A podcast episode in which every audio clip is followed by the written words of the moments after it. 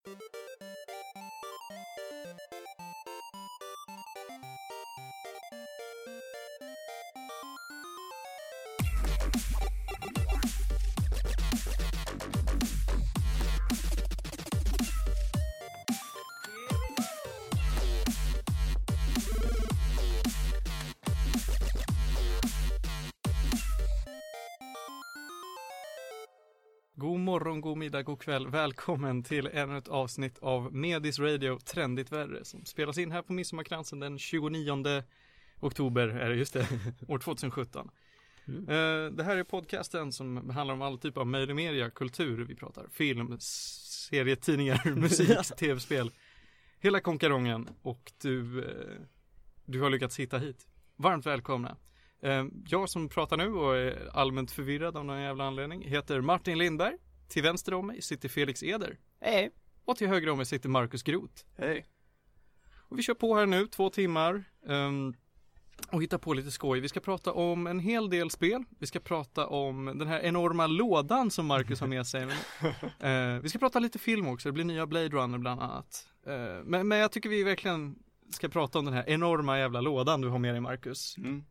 Ja, jag kan börja med att presentera vad det är för låda. Ehm, jag är med i en spelförening som heter Ringbärarna och den är Sverok-ansluten. Sverok är ett förbund som stöttar all, eh, alla brädspel och live och andra sådana hobbyaktiviteter. Eh, särskilt för ungdomar. Eh, så då eftersom det är snart höstlov så har Sverok samlat ihop ett gäng eh, grejer från olika sponsorer som man skickar ut i lådor till alla föreningar som vill låna evenemang under lovet och så vidare. Och det här lovet är ju faktiskt nu den kommande veckan. Första Ah. veckan i november, höstlovet. Mm. Ehm, och här har jag då en spellovslåda. Och jag tänker att vi tar väl en titt i vad som ligger i den. Jag Ja. har ingen aning. Ja, Jag är jättenyfiken alltså. Jag, vi- jag har med flit inte kollat upp särskilt noga vad som ligger i. Ska vi bara säga att det är en ganska stor låda också, den är typ Ja, vad är en den? halv gånger 40 centimeter, den är enorm Ja, ja, typ. Den är, den är fruktansvärt stor. Ja. Eh, Så att ni får höra lite prassel och grejer. Det blir spännande Nu håller du en lapp i handen Marcus. Ja, det är en liten hälsning. Kära förening, sprid hur roligt det är att spela. Vi på Nice. Sverok tycker det är så kul att ni gör aktiviteter på spellovet och är med och sprider kunskap om er förening, spel och Sverok. Vi önskar er all lycka till, all lycka till med ert event och vi hoppas på att kunna besöka i alla fall några av er. S- Spellovet är alltså en grej alltså, som man säger. Jajamensan, så är det. Jag har aldrig hört talas om Nej, det. inte Jag jag vet, heller. jag vet ju vad Sverok är. Men spellovet och den här enorma lådan, det är, Det är nytt det för är nyheter. Jag vet inte hur länge spellovet har varit en grej, men det är varje år. Är det alltid Vecka höstlov? 44. Allt under höstlovet. Liksom. Det är Ja. bra då. Okej, ska vi se här. Vi har först här Bok. Nils Gulliksson, illustrationer och skisser Vem är Nils Gulliksson? ja, från Fria Ligan då. Som är en stor, Det där känner jag igen. Det där, det där eh, tecknarstilen känner jag igen väldigt mycket. alltså, ska Och så ser jag Orvar Säfströms namn i hörnet. Alltså, Var det det? Känner till. Det stämmer, det var Oskar Sävström. Oskar Säfström. Eller Orvar. Ja, jag sa väl det. Orvar Säfström. Det var jag som såg fel bara. Ja. Men är det här någon känd illustratör det här? Nu, ja jag vill inte säga för mycket men jag, jag känner igen namnet. Ta en titt Martin. Jag ska ta en titt. Du, du hintar till mig lite om att jag borde känna igen det här kanske? Ja, det Det är illustrationer, det är vad det är. Står lite om Alltså det är lite Drakar och Demoner känsla eller kanske saga-känsla över det hela. För Mm. folk som spelar rollspel. Mitt favoritrollspel ja. Ja. ja, det är en höjdare. Ehm, ja, det har doften av ny bok. Och det är en väldigt härlig doft. Jag ger tillbaka den till Marcus så får du se vad, vad du vill med den. Det står lite om, om alla illustrationer, typ att åh, det här är en alv från Hackebackeskogen. Just det. Ja, det är alla Väldigt stor som bok. gjort. Ja, det är en väldigt stor bok. Den är väl en eh, Wow. 30 centimeter Ja. djup. Riktigt och så hur hög är den? Ja, typ lika hög, nej, nästan kvadratisk. riktigt så här kaffebordsbok där alltså. Ja, verkligen. verkligen. Man har ett Ja, kaffebord för rollspelare. Är det det svenska uttrycket för coffee table book? Kaffebordsbok? Varför inte? säger så? Jag Ja. vet inte. Alverna i monsterboken ritades separat och sattes sedan ihop i layouten. Grottalvens spjutspets finns inte med i originalbilden utan ritades dit i efterhand.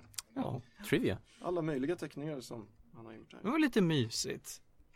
Men den här snubben har alltså gjort till, just till rollspel eller till serie, vad är det han har ritat för? Jag googlar här om inte du kan det i huvudet, Marcus. Nej, Nils. Gulliksson. Men det är fria ligan så att det är ju ja, MUTANT och Drakar och Demoner. Ja. Mutant är alldeles för ung för att spela. Eh, ja. Han har skrivit en del böcker, eller illustrerat till en del böcker. Eh, det är väl vad han gjort. Nils Gulliksson, född 6 juli 1966, är svensk illustratör och spelkonstruktör. En av kreatörerna bakom internationellt uppmärksammade titlar som Kult och Mutant Chronicles. Mut- Mutant Chronicles var ju jättestort i USA tror jag. Jag har aldrig spelat det själv men jag har hört att det slog stort där. Kan jag få Den här boken, eh, läser jag nu, eh, har, var ett Kickstarter-projekt som Oj. fick in 730 867 kronor. Wow! Det är väldigt mycket för ett svenskt projekt. för en bok? Ja, för en bok, verkligen. Ehm, ja, i samarbete med Orvar Säfström och Fria Ligan, ja precis. Ja, härligt. Mm. Vad vi, ska vi leta mer? Vad har vi mer att bjussa på i, i vår lilla låda? Nu är det en mycket mindre grej. Det var en pytteliten sak. Tokus. Som en halv decimeter stor låda. Nej, men lite större. Tokus. Det måste vara ett minispel. Ser ut som en, Oh. Vill, kan du öppna den? vad är det? Vänta, Okej, jag gick och öppnade. Nej, åh nej det var inget minispel. Det var ett måttband. Ja! Det behöver man alltid bra till och det här är från Våra Gårdar. Våra, våra gårdar. Våra där är- gårdar mot band. Det kan man ha när man spelar Warhammer eller något. Mm. Det är alltid bra. Ja, De ska tapetera eller något. Bra, både i tum och centimeter, precis som det ska vara. ja. Oj. okej. Grymt. Och det är sådana här bra måttband också som man kan fast, fästa och så kan man bara dra in den igen sen. Mm. Så det- Jättesmidigt. jättesmidigt. Mm. Tack dags våra gårdar. figurspelandet igen med när man har så här nytt fint måttband. Ja, precis. Ska vi se, oj, det var en stor fin sak. Det är en större låda. Ser ut som en, ett vanligt brädspelslåda. Det är det, Magic Maze, Spiel des Jahres 2017, eller nominerat till eh, Spiel des Jahres. I, eh, vad står det här? Eh, Jag kan tyska. varsågod. Fråga Mr Österrike. Nominerat som Spiel des Jahres, tre spel av de nomineringslista. Eh, nominerat till årets spel. Tre spel på nomineringslistan. Okej. Jag vet inte om de menar att det finns totalt tre spel som blev nominerade eller om det här spelet tog upp tre platser Eller på den det listan. här företaget Sit Down som Det kan också vara att de hade tre spel på den här listan, men nominerades. Vad, Eller det vad, vad kanske står det det om det? fel. Vad är det för typ, verkar det vara för typ av spel? Hmm. After being stripped of all their possessions, four heroes are forced to go rob the local mall. Fair enough. okay, four heroes are forced to go rob the local mall for all the equipment they need for their next adventure. Vad gör man annars då om man inte Magic Maze is a real-time cooperative game, essentially played in silence, that will turn your gaming habits upside down. Wow Att det är real time är ju jävligt Och co-op spännande. Och co-op och What makes this game unique? The player allowed to move the characters north is the only one who can do it. It's therefore up to him to understand when it is appropriate for him to play, as his companions can only stare at him or place the do something pawn in front of him and hope he will react. Jag får lite Robo Rally-vibbar av det här, men eh, Det här är ju jättespännande take, det ska vara låter som ett typiskt exempel på för många kockar i smeten. Ja, Verkligen. Kunde man vara fyra pers? sätt. En till åtta Mm. står det på den Ja, En till åtta, åtta. spelare. Bara en kvart ska det ta, så det verkar ju jättebra det här spelet. Det här är Vänta, spännande. den där bilden är ju riktigt nice också Kolla där Ja, den var mysig. Kolla, Härliga rull, illustrationer. rulltrappa där, ser du? Ja, precis. Det är mål Och det är, det är liksom traditionella medeltidshjältar typ. Ja Fantasy-stuk och sen så är de vid en rulltrappa. Men hur vet man vem som sitter norr? Måste man ta fram kompassen och bara Ja Jag har ingen aning. Antagligen så finns det väl någon inbyggd kompass eller bara står att norr hitåt så. Do something pawn, det var intressant. Kan tänka mig paniken om man får den framför sig och inte fattar någonting och alla andra sitter och tittar på en. Bara, Vad ska jag göra? Something. Ja, Mm, Brett. ska vi se vad vi har mer här då. Oj, En till bok. här är en seriebok, Vej, bok 1 av Sara Bergmark Elfgren och Carl ja. Jonsson. Ja, ja. någon du känner igen? Ja. ja det, vet, det vet jag vem det är. Hon är förhållandevis känd illustratör och författare. Är det som en, alltså en, säg, ja okej Ja, det är en, det är en novel. man? grafisk novell ja. Säger man det på svenska också? Ja, kan det man säger göra, om man vill. Seriealbum. eller en gra- eller en serietidning fast det är en bok. Det här har jag hört talas om för väldigt länge sedan men aldrig kommit till att läsa så att Vad det är heter väl äntligen dags Vej då. heter den. Jag tror jag har Vej. hört om den i Nördigt. Hon Sara Bergmark Vej. Elfgren brukar sitta och prata där. Vikingastil på, eh, Är det ett träd eller en hand hon sitter på där? Vad är det? Det är Why not both? träd. Kanske ser- Det ser ut Ent. lite som En ent? Får jag se? Men det Ja. ser definitivt ut som eh, vikingastil, kladd- eh, klassisk nordisk mytologi. Det skulle kunna vara vad fan som helst men, eh, Men kolla yxan där, de där ja. mönstren måste är det ju... en vacker yxa? Ja, Och så, det är vikingastuk absolut. ganska tjock också tycker jag för att vara en serie i grafisk novell. Ja. Den är ju, Absolut. den måste vara minst typ 200-300 sidor där. Jag läser lite på baksidan för den som är intresserad. En kvinna flyter medvetslös i havet. Hon hittas av vikingar på jakt efter Jotunheim, jättarnas rike. Jotun! Det har vi pratat om. Kvinnan heter Vej och hon blir snart indragen i ett blodigt spel mellan jättar, asagudar och människor. Ja, Kanske är en jätte hon sitter på det. kanske det. Vill du, vill Ja, du kika? Och Vej stavas med enkel-V-E-I. Ja. Och det är en skata på franska också. Nu önskar jag att vi hade haft vår islänning Ted här med oss som kunde hjälpa oss med ifall någonting betyder någonting här. Men tyvärr inte. Det är ju riktigt bunden bok också. Det är ju... Ja, Va- Oj, det var en grej den här. är det reklam? Ja. Ja. Kan köpa på Adlibris för specialpris. Om man gillar första boken så kanske man vill ha uppföljaren antar jag. Ja. Är det antar att det är någon slags lång serie där eller? Ja, jag, jag kan googla hur många böcker som finns i Vej. Vej. Det ser väldigt fint ut tycker jag i alla fall, illustrationerna blir väldigt färgglatt och. Allting är i färg, ja det är, Ja, det är ju inte jätteofta, liksom. färg, så. Kostar 150 spänn på Adlibris. Eller Bokus. Jag ser fram emot att läsa. Jag ser dock bara att bok 1 har släppts. Nej. Måste ju finnas, ja nu är det radiotystnad när jag sitter här och, googlar. Jag ber om ursäkt. Jag har för mig att jag läste om den här serien för flera år sedan. Men jag kanske minns fel, blandar ihop den med Ja, du blandar ihop det för det här är släppt i mars 2017. Oj! Står Ja, det. står väldigt nytt. Ja, det står utgiven 2017 03. Så att eh, Mm, den där framsidan får ge mig lite såhär Tragiskt. vargbröder-ribbar, vibbar eller någonting. Vej är också ett berg i Angola. Nu vet ni det. Ja. Mm. Ja, Ja. vi går vidare. Vad har vi mer i vår lilla låda? Ja, det kommer någonting tungt här. Oj, oj, oj. Här har vi Besserwisser! Är det, något hela speciellt spelet, besserwisser? För det är ju vanligt jävla spel. Ett bra jävla Det är, spel. det är ett bra spel, absolut. Du fick ett besserwisser. Besserwisser, sätt din kunskap på prov. Det här är alltså Är det som TP typ, eller vad är bäst? Sveriges stora frågespel i en ny utgåva med 3000 nya frågor. Åh. Eh, både allmänbildning och taktik avgör vem som vinner. Mm, 20 olika kategorier. Mm, du får använda ditt taktiska sinne för att göra det svårare för dina motståndare. Du kan stjäla deras favoritkategorier eller vara en besserwisser som svarar på frågorna som de inte klarar. Åh nej.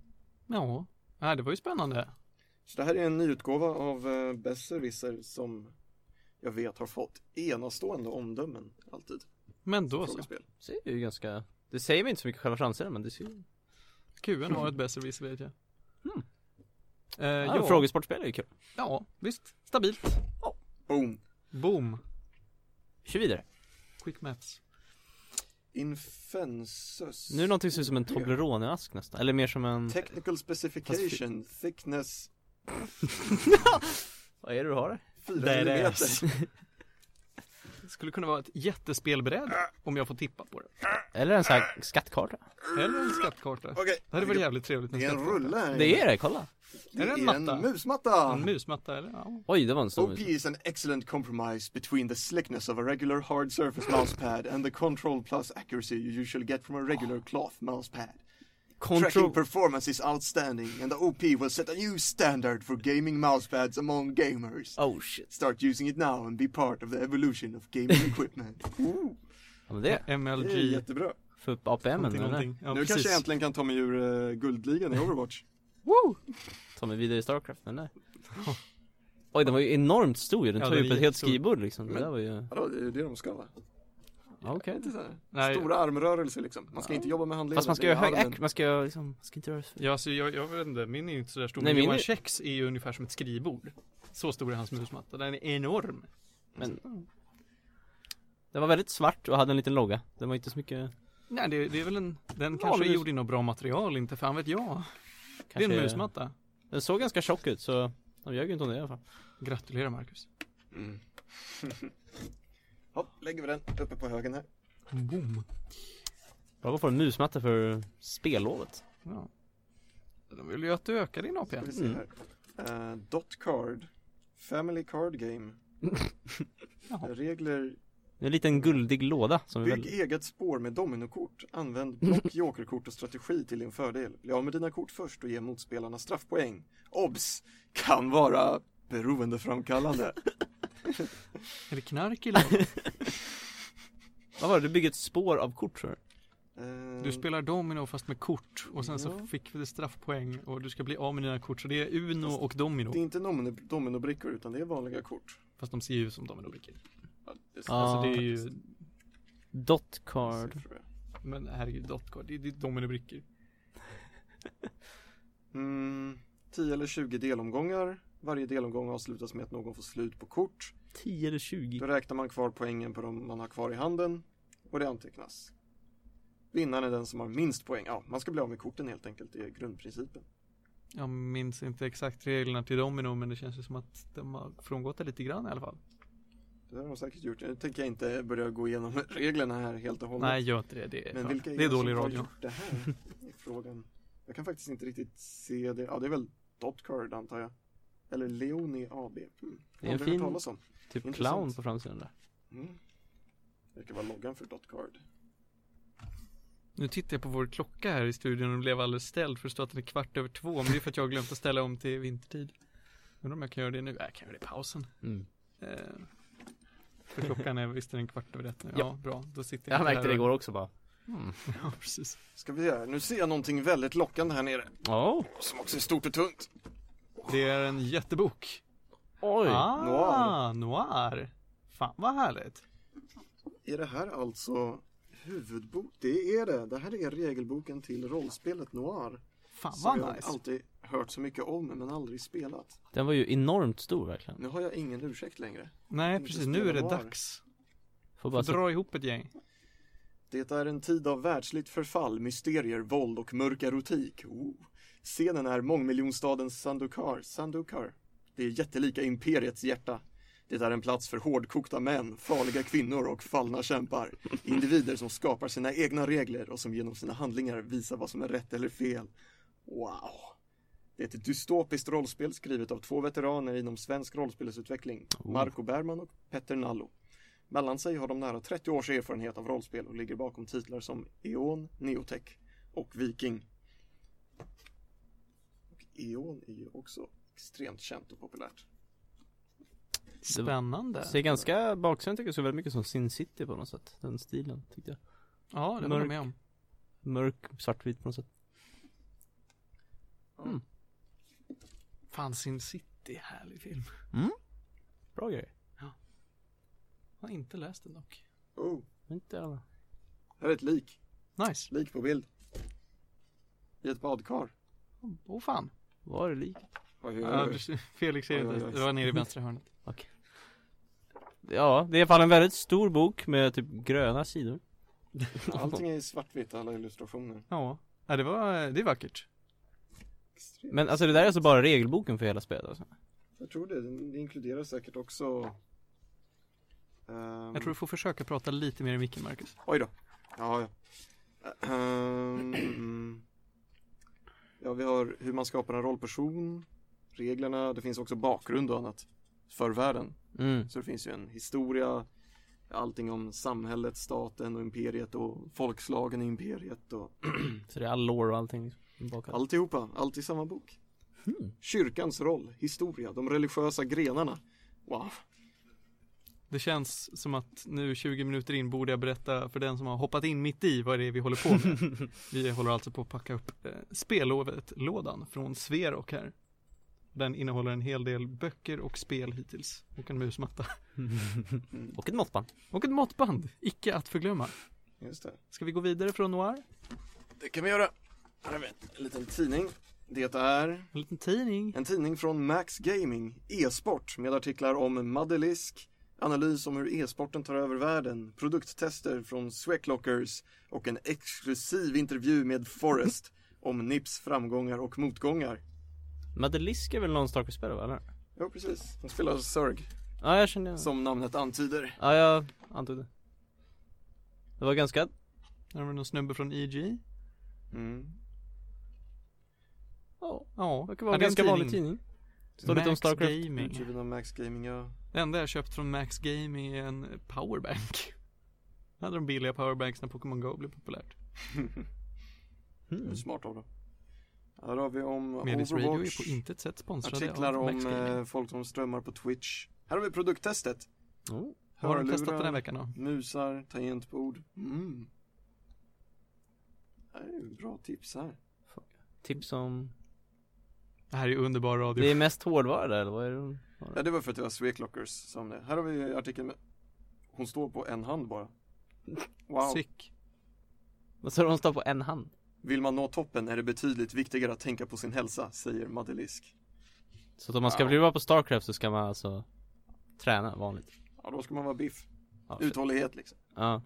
Kan ja det är samma, oss orka med APM Precis, kan aldrig slappna av. Det gäller att fortsätta med makron Mm. hela tiden. Härligt. Ja, kan man läsa om man tycker det är Tycker det är spännande. Vad står det på Bra baksidan? kombination med musmatta. Ja, det var en reklam. Fade reklam. case, skins get real. Är det en kniv det där? Jag tror det är för uh, CSGO, Jaha, tror jag. det ser ut som en sån här scout jag kände, nej, Militärkniv. nu vet jag. Ja men jag tror det är att grejen att du kan få skins get real. Du kan få ditt CSGO skin på en riktig produkt, antar jag. Jaha Ja Kan du skära hacka morötter? Mhm. Ja, vad har vi mer i den här lådan då? En till tidning. Allt om brädspel, ett magasin för entusiaster och nyfikna. Så är det brädspel? Mhm. Allt om brädspel. Ja. Fyra spelartyper, vem är du? Eh, samarbetsspel, rädda världen tillsammans. Ehm, Är det här kamratposten? här har vi eh, analys om Ticket to Ride, tioåring, tuffar vidare. Det Haha! var tio år sedan Ticket to Ride kom ut, det var intressant. Tuffar vidare. Mm. Och är det bara en tidning om brädspel alltså?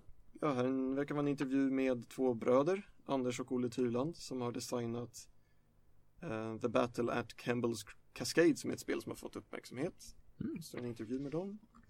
Om ett företag som vann Guldtärningen, utmärkelsen som leksaksbranschen delar ut till årets spel. En massa andra saker här. Så det är liksom leksaks-Oscar alltså? Om att göra radio om brädspel, mm, känns ju relevant för... Ja, Ger de tips där eller? Ska vi se. dum, dum, dum. Spelentusiasten Jonas Anghammar tipsade varje fredags eftermiddag om spel som Agricola, Dominion och Smallworld i radio. Mm. åh, så underbart, underbart, bra radio det blir av det här. Jag tror inte vi har så mycket mer att säga om den där. Det står lite härliga grejer om brädspel helt enkelt. Mm. Jag tror det är bättre att läsa intervjuerna i detalj själv Ja. än att jag sitter och kollar i dem. Ska vi se. Mm. Oh, det finns godis! Åh, Oh. Och Åh. de ger eh, plus 50 health. Här ni. tack. Nej, jag missade. Varsågoda. Sverok-godis? Ja. Ja, vet inte. Det är kanske är bra radio att sitta och snacka, käka lite godis. Och det finns en del sferockpennor också när man ska göra sina rollpersoner till noir. Det är. Oh, nice! Får kolla? kan man hoppa in direkt i, i vad heter det? Vad heter staden? Och nu glömde jag det. Aj, aj, aj. Sam, det hette nästan Sambuca. Det var ju bra pennor där Kulspetspennor Ja. Nej! Ja, jag Ja. missade bordet jag hittade, här hittade jag någonting coolt hörni. Det är um, expansions till Besserwisser. Mhm. Besserwisser svenska hits och Besserwisser kokkonst. Ja, det är Singstar. Men det var ju perfekt, då har du ju Besserwisser och expansionen Ja, eller hur? Okej, vågar ni, om jag öppnar den här svenska hits då, kommer ni våga, Svara på en fråga ja, Ja, det är inte mitt starka, starkaste område Men absolut Mhm. Får upp den nu ska vi se här. Jobb. Det var en till påse här. Ett ögonblick bara. Ska jag öppna den också.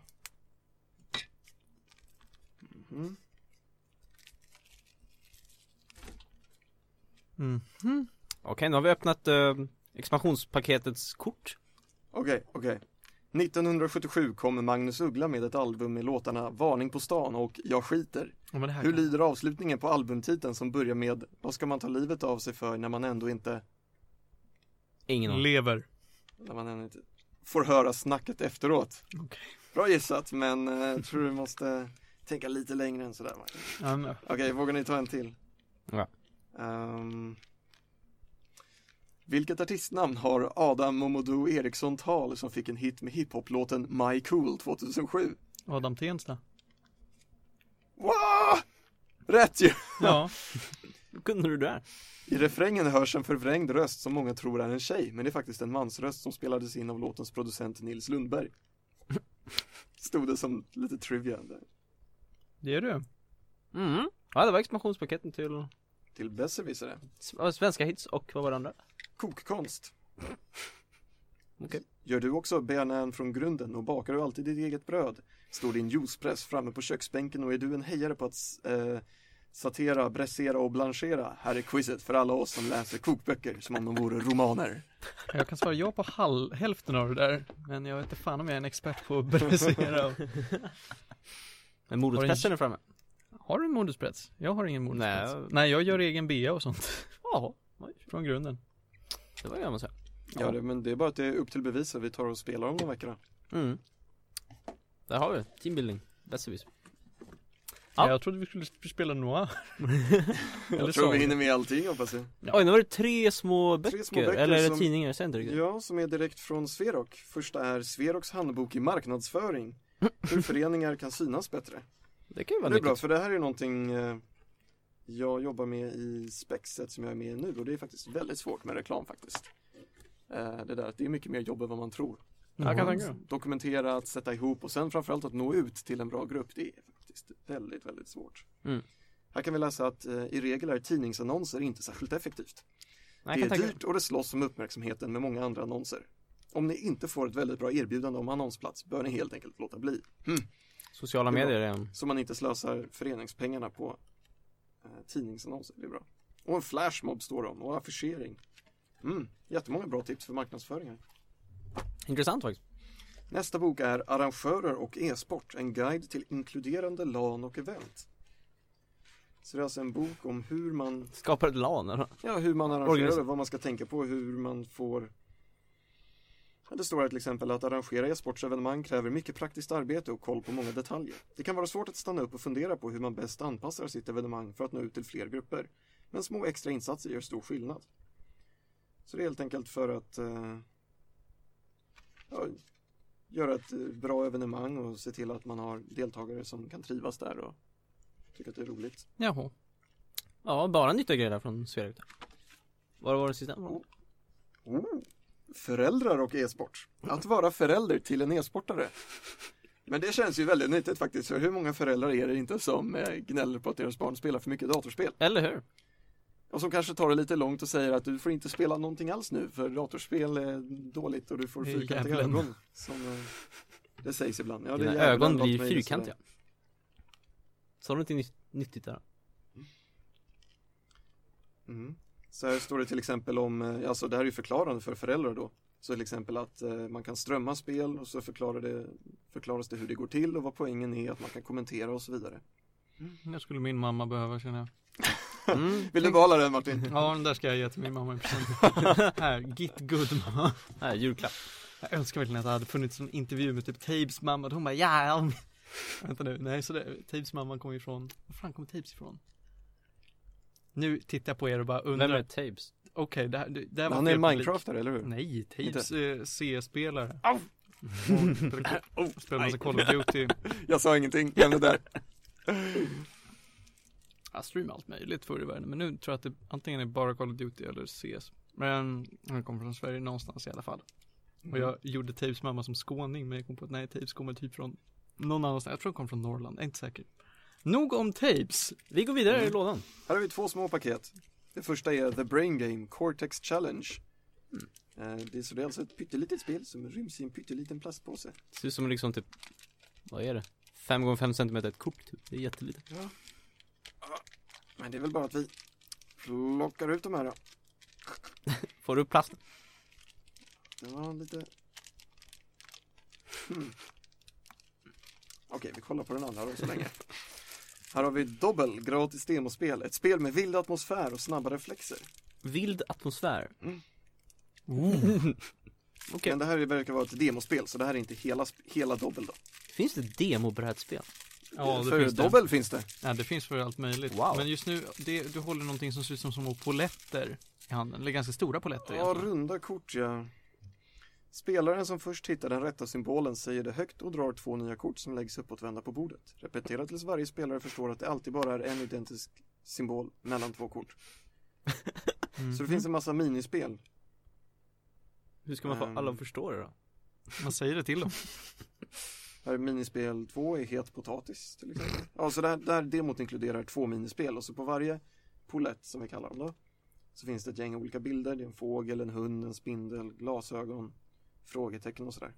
Mm. Så poängen då att se mönster innan de andra. Mm. Ja. Okej, vad kul. Mm, Vi gräver vidare då. Och här har vi tygpåsar! Ja! Jaha. Det behöver man ju alltid ha. Står det här. Epic bag of awesome. Plus 5 strength, plus 9 charisma, plus 30 inventory. Yes! ja, asbra. Du tappar lite nyckelkedjor också. Ja, lite nyckelband fanns det också. Nyckelband. Vad får man av dem? Åh, man får plus 5 wisdom! Ah! Bara för att ha en nyckel. Så rollspelet börjar trilla ut i verkligheten. Och, eh, Tröja, var det? Tröja, Det UAC. Union Aerospace Corporation Men det, det är från ett eh, UAC, var känner jag igen det ifrån? Ah. Ett- Är inte det ett företag i ett, i ett spel? Vilket då? Jag googlar.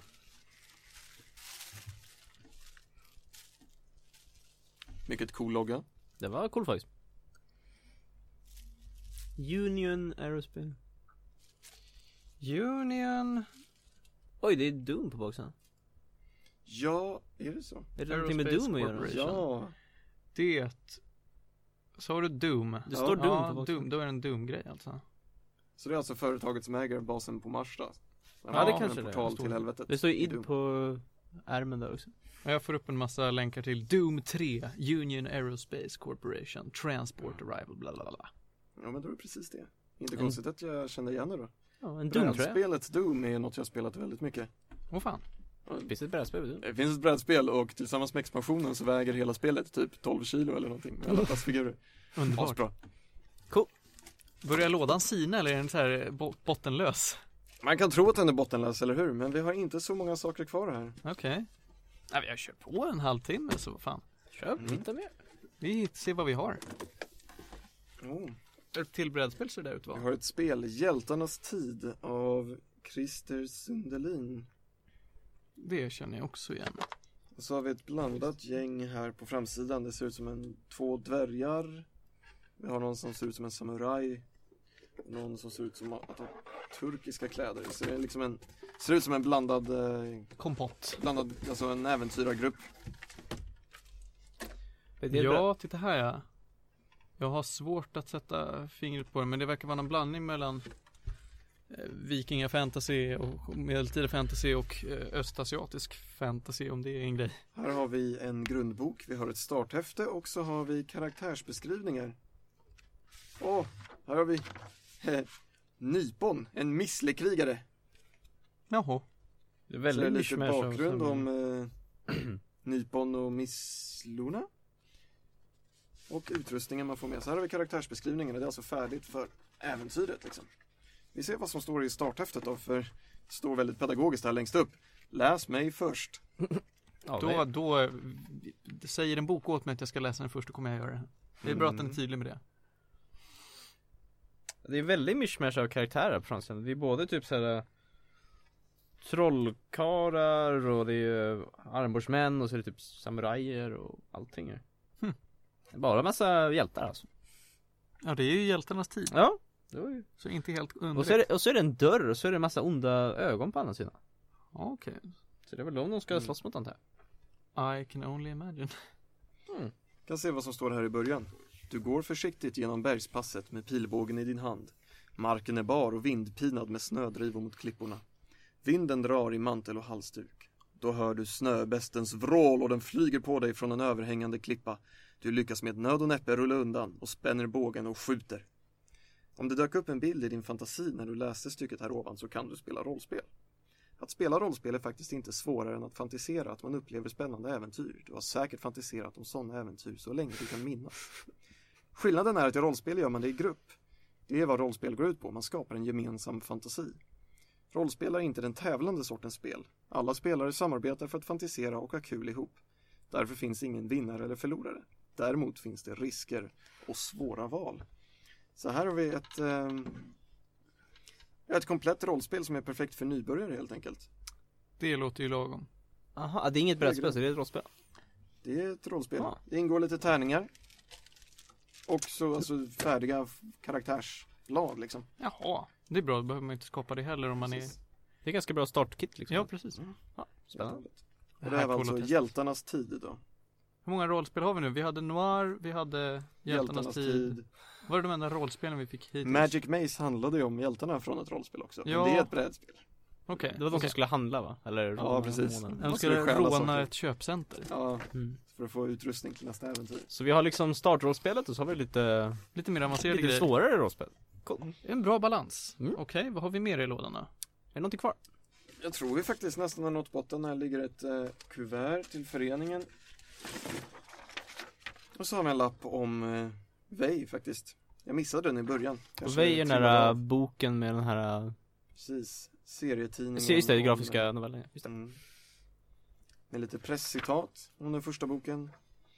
Vad står det här? Resultatet? Mhm. Författaren Sara Bergmark Elfgren och tecknaren Carl Jonsson har jobbat tätt ihop med både berättelsen och bildlösningar. Duon har hämtat inspiration i den nordiska mytologins gestalter. Jag sa ju det! Sa ju det! Snyggt. Och låter dem befolka ett universum där skandinaviska bronsåldersbyar möter babylonisk arkitektur. Mm. Coolt. Resultatet är en unik svensk serie som upphovspersonerna beskriver som Nordisk mytologi möter Game of Thrones möter The Hunger Games. Wow! Cool. Mm. Mm. Mm. Den andra och avslutande delen kommer hösten 2018. Aha. Ja. Så de har redan lagt upp det så att det bara blir två böcker. Alltså. Ja, Det är det jag hatar när det är för långt. Och som sätter igenom allting när det är Mm. lång serie. Bra när det är planerat från början. Så det var lådan det. Var det allting Du då? har fått en hel Ja. del grejer. Det var allting i lådan. Det var en tom. Härligt. Det var det. Det var en himla massa brädspelare alltså. Det var det. Det där kan du götta dig åt ett bra tag. Och du och ringbärarna får det så skoj. Ja. Kommer ju kunna ha många spelkvällar med allt det här materialet. Ja, Ja, ja massa verkligen. rollspel. Tröjor. Ja, Och tröjor. Och nyckelband. och pennor. Och måttband. Ja just det. Glöm Det inte perfekt. måttbandet. Det är ju det bästa. Ja, vad, vad var det där för liten vit grej du har? Ja, det var till Besserwisser. Så det här var från lådan med svenska hits till Besserwisser. Så ligger en liten vit plastbit. Jag tror man använder den i spelet kanske om man vill Mm. blockera eller något sånt. Jag har aldrig spelat Besserwisser faktiskt, men det blir ju dags. Mhm.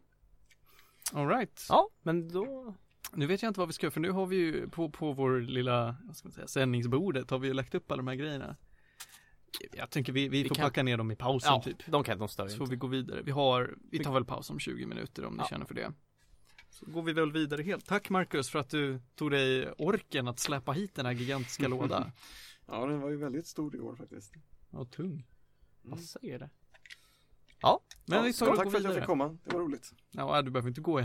Nej, jag sitter kvar och pratar om andra saker såklart. Ja, bra. Ja, äh, nu önskar jag att jag hade en övergångsjingel. Du kanske kan slänga på det i efterhand Felix. En övergångs... En övergångsjingel eller någonting, för nu går vi vidare. Alright. Yes. Underbart. Vi ska prata lite om vad vi eh, hittade på förra, ja, förra, förra veckan blir det ju. Jag vill alltid säga förra veckan. Förra gången är lättast förra gången, förra avsnittet. Mm.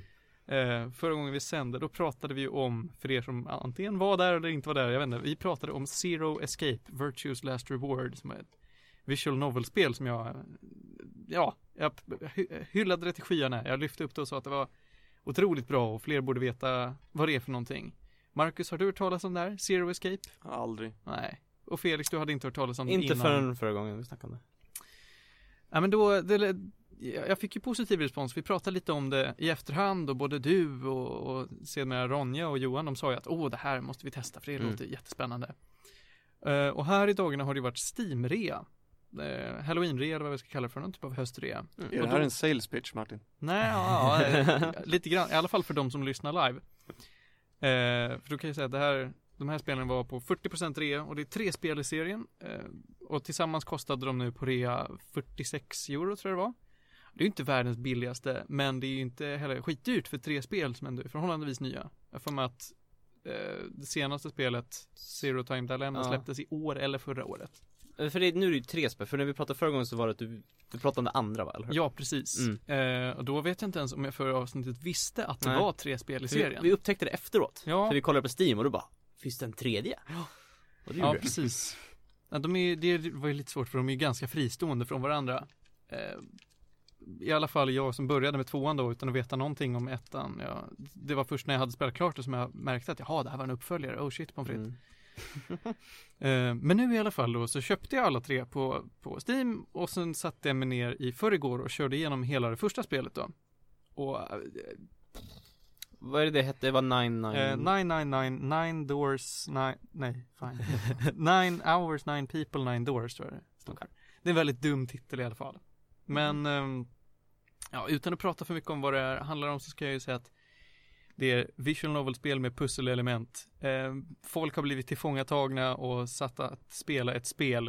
Eh, Lite så Lite liknande. så liknande, men man är inte jättefastlåst. Man får röra sig runt mycket i en, en stor byggnad helt enkelt. Och så har man i det första spelet är syftet att hitta en dörr med en nia och ta er ut genom den. I andra spelet så är syftet att samla ihop en massa poäng genom att spela minispel så att ni samlar upp nio poäng för att kunna öppna en dörr och ta er ut typ. Tredje spelet Mm. jag fortfarande ingen aning om. Eh, och det är fantastiska mystiska karaktärer, intriger och grejer, men det som är selling pointen är att det är, du får göra massa val och det finns massa olika slut. I första spelet tror jag det fanns 12 slut, i det andra 24 slut.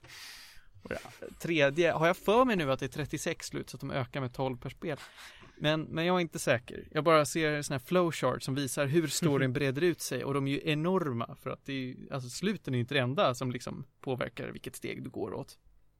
Du, du kan ju gå cross, alltså korsa mellan olika storylines och fram och tillbaka och poängen är att du ska spela igenom alla för att nå ett sista slut.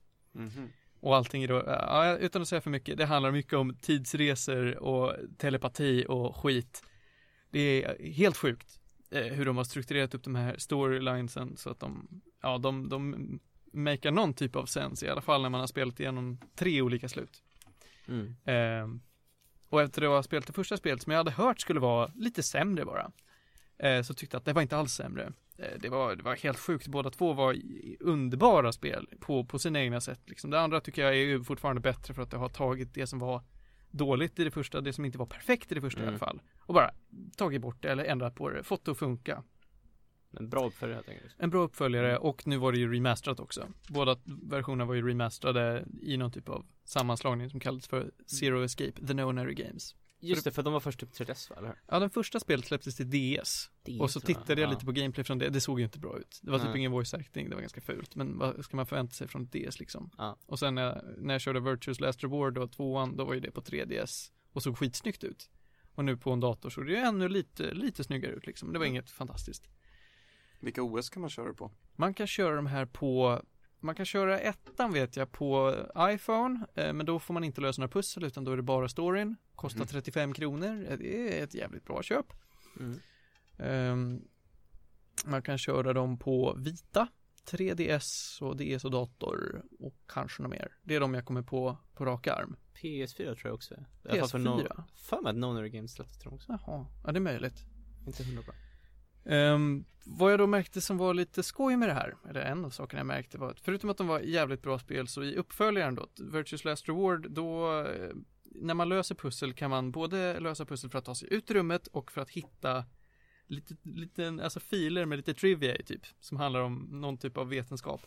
Eh, eller bara handlar om trams liksom. Det, du, löser du vissa pussel på ett sätt och då hittar du något kul bara. Det ger mervärde. Ehm, och då kan man läsa lite om, om vad som helst. Och här, en av de grejerna som jag tyckte var allra roligast var när de helt plötsligt började prata om en författare, en teolog och en präst. Ehm, en man som heter Ronald Knox. Eh, som eh, hade spaltat upp en massa budord för hur man skriver en bra eh, deckare eller en bra mysterieroman. Mhm. Eh, och då så ska jag läsa de här tio budorden för det är, ja, de- det är lite roligt. Eh, the criminal, number one, the criminal must be mentioned early on. Det känns väl stabilt? Ja, man brukar inte gilla när det revealas sista akten liksom. Nej precis, alltså the criminal must be mentioned som att det finns en criminal eller Mm. man, man ska veta att Ja men det Man behöver inte veta identiteten men den ska Det vara måste finnas någon slags antagonist eller Ja. någonting man kan rikta sig mot Mm. eh, All supernatural or pre pretern, preternatural Vet jag inte vad det är Preternatural agencies are ruled out Ja, om man ska vilja ta det liksom som en seriös thriller kanske? Ja, mannen föddes på 1800-talet tror jag eh, Så att det är väldigt länge sedan Det blir ju väldigt svårt att lista ut vad det är ifall det kan vara något Mm. övernaturligt. Ja precis Då vet man inte, då kan ju Ja, det det författaren hitta på ett spöke eller att det är djävulen som gör någonting. Det Jag är väldigt på- svårt att Jag föreställa vet inte om sig. jag känner till någon thriller som har liksom så här verkligen stora övernaturliga element Kom på någonting just. Nummer tre, no more than one secret room or passage ja, Nummer fyra. No hitherto undiscovered uh, poisons may be used, nor any appliance, ap oh, appliance which will need a long scientific explanation. Det ska alltså inte vara för vetenskapligt krångligt, Så att det skulle vara segt för det skulle vara segt typ. Ja, okej. No one with extrasensory perception or similar powers can appear. Mhm. Jaha, ingen Ingen eh, får vara OP. Nej. No accident must ever help the detective, nor must he ever have an unaccountable intuition which proves to be right.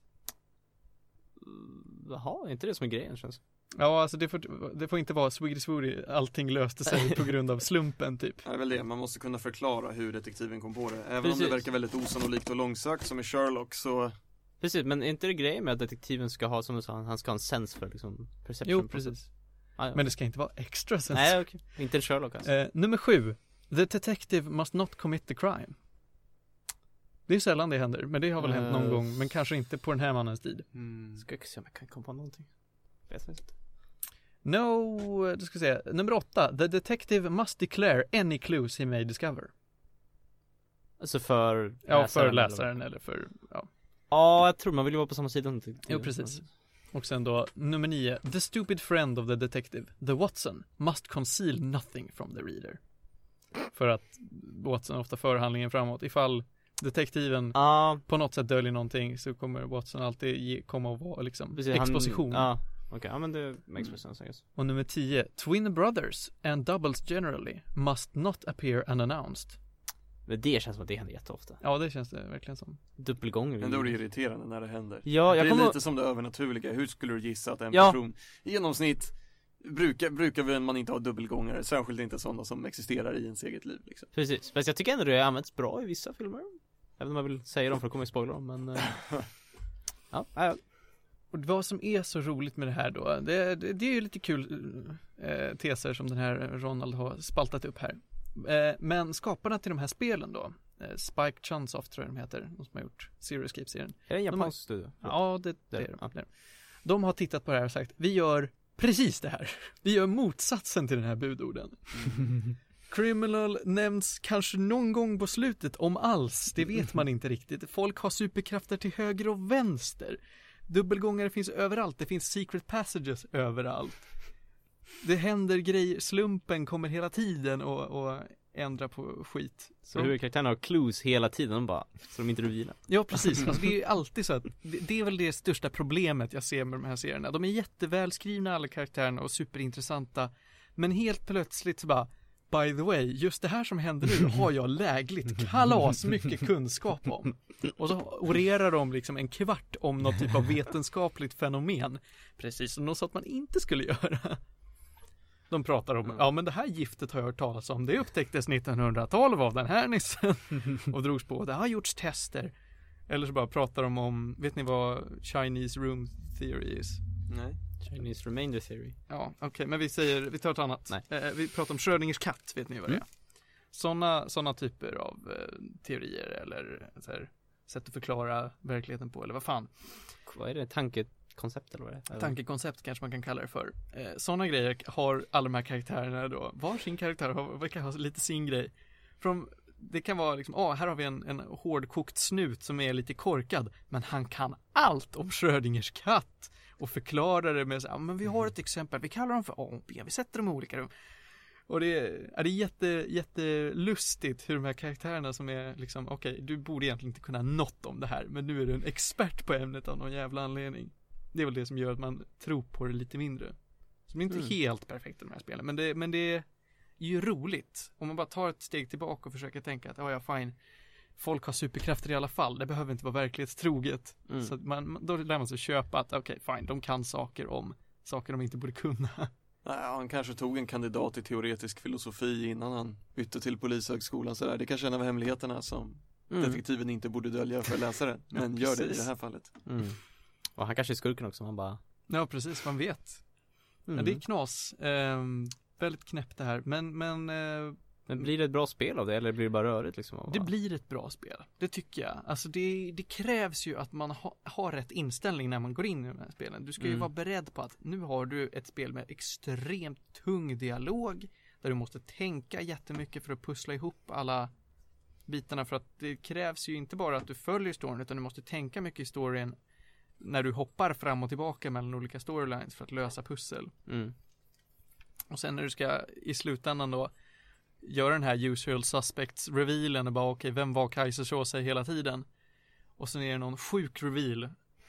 Det som passar sig så bra i ett spel när 36 storylines knyts ihop och blir till någonting i slutändan som man bara, åh, alla poletterna trillar ner. Jag, jag satt ju, eh, jag var på utflykt eh, när, när jag spelade igenom det här spelet. Och när jag var klar och den sista poletten ramlade ner och satt jag liksom och gapade nästan. Habba, habba, habba, habba, habba. Kunde inte prata för att det var så, alltså så välgjort. Så otroligt välkonstruerad story. Hur lång tid tar det att spela första? Första spelet tror jag tog mig åtta timmar. Ja, det, det, fair enough. Och nu när jag har spelat igen, jag, jag tänkte, men fan jag kör igenom det andra spelet igen, men på engelska den här gången. Jag körde igenom båda på engelska nu. Vadå, Oj. finns det annars? Ja, Japanska? ja, ja japanska Ja, är standarden. Mm. Ehm, och folk hade klagat mycket på att japanska, eller det engelska talet i första spelet då, 999, det skulle vara dåligt. Ja, det var inte jättebra, men det var inte jättedåligt heller. Jag vet inte. Jag, jag klagar inte så mycket.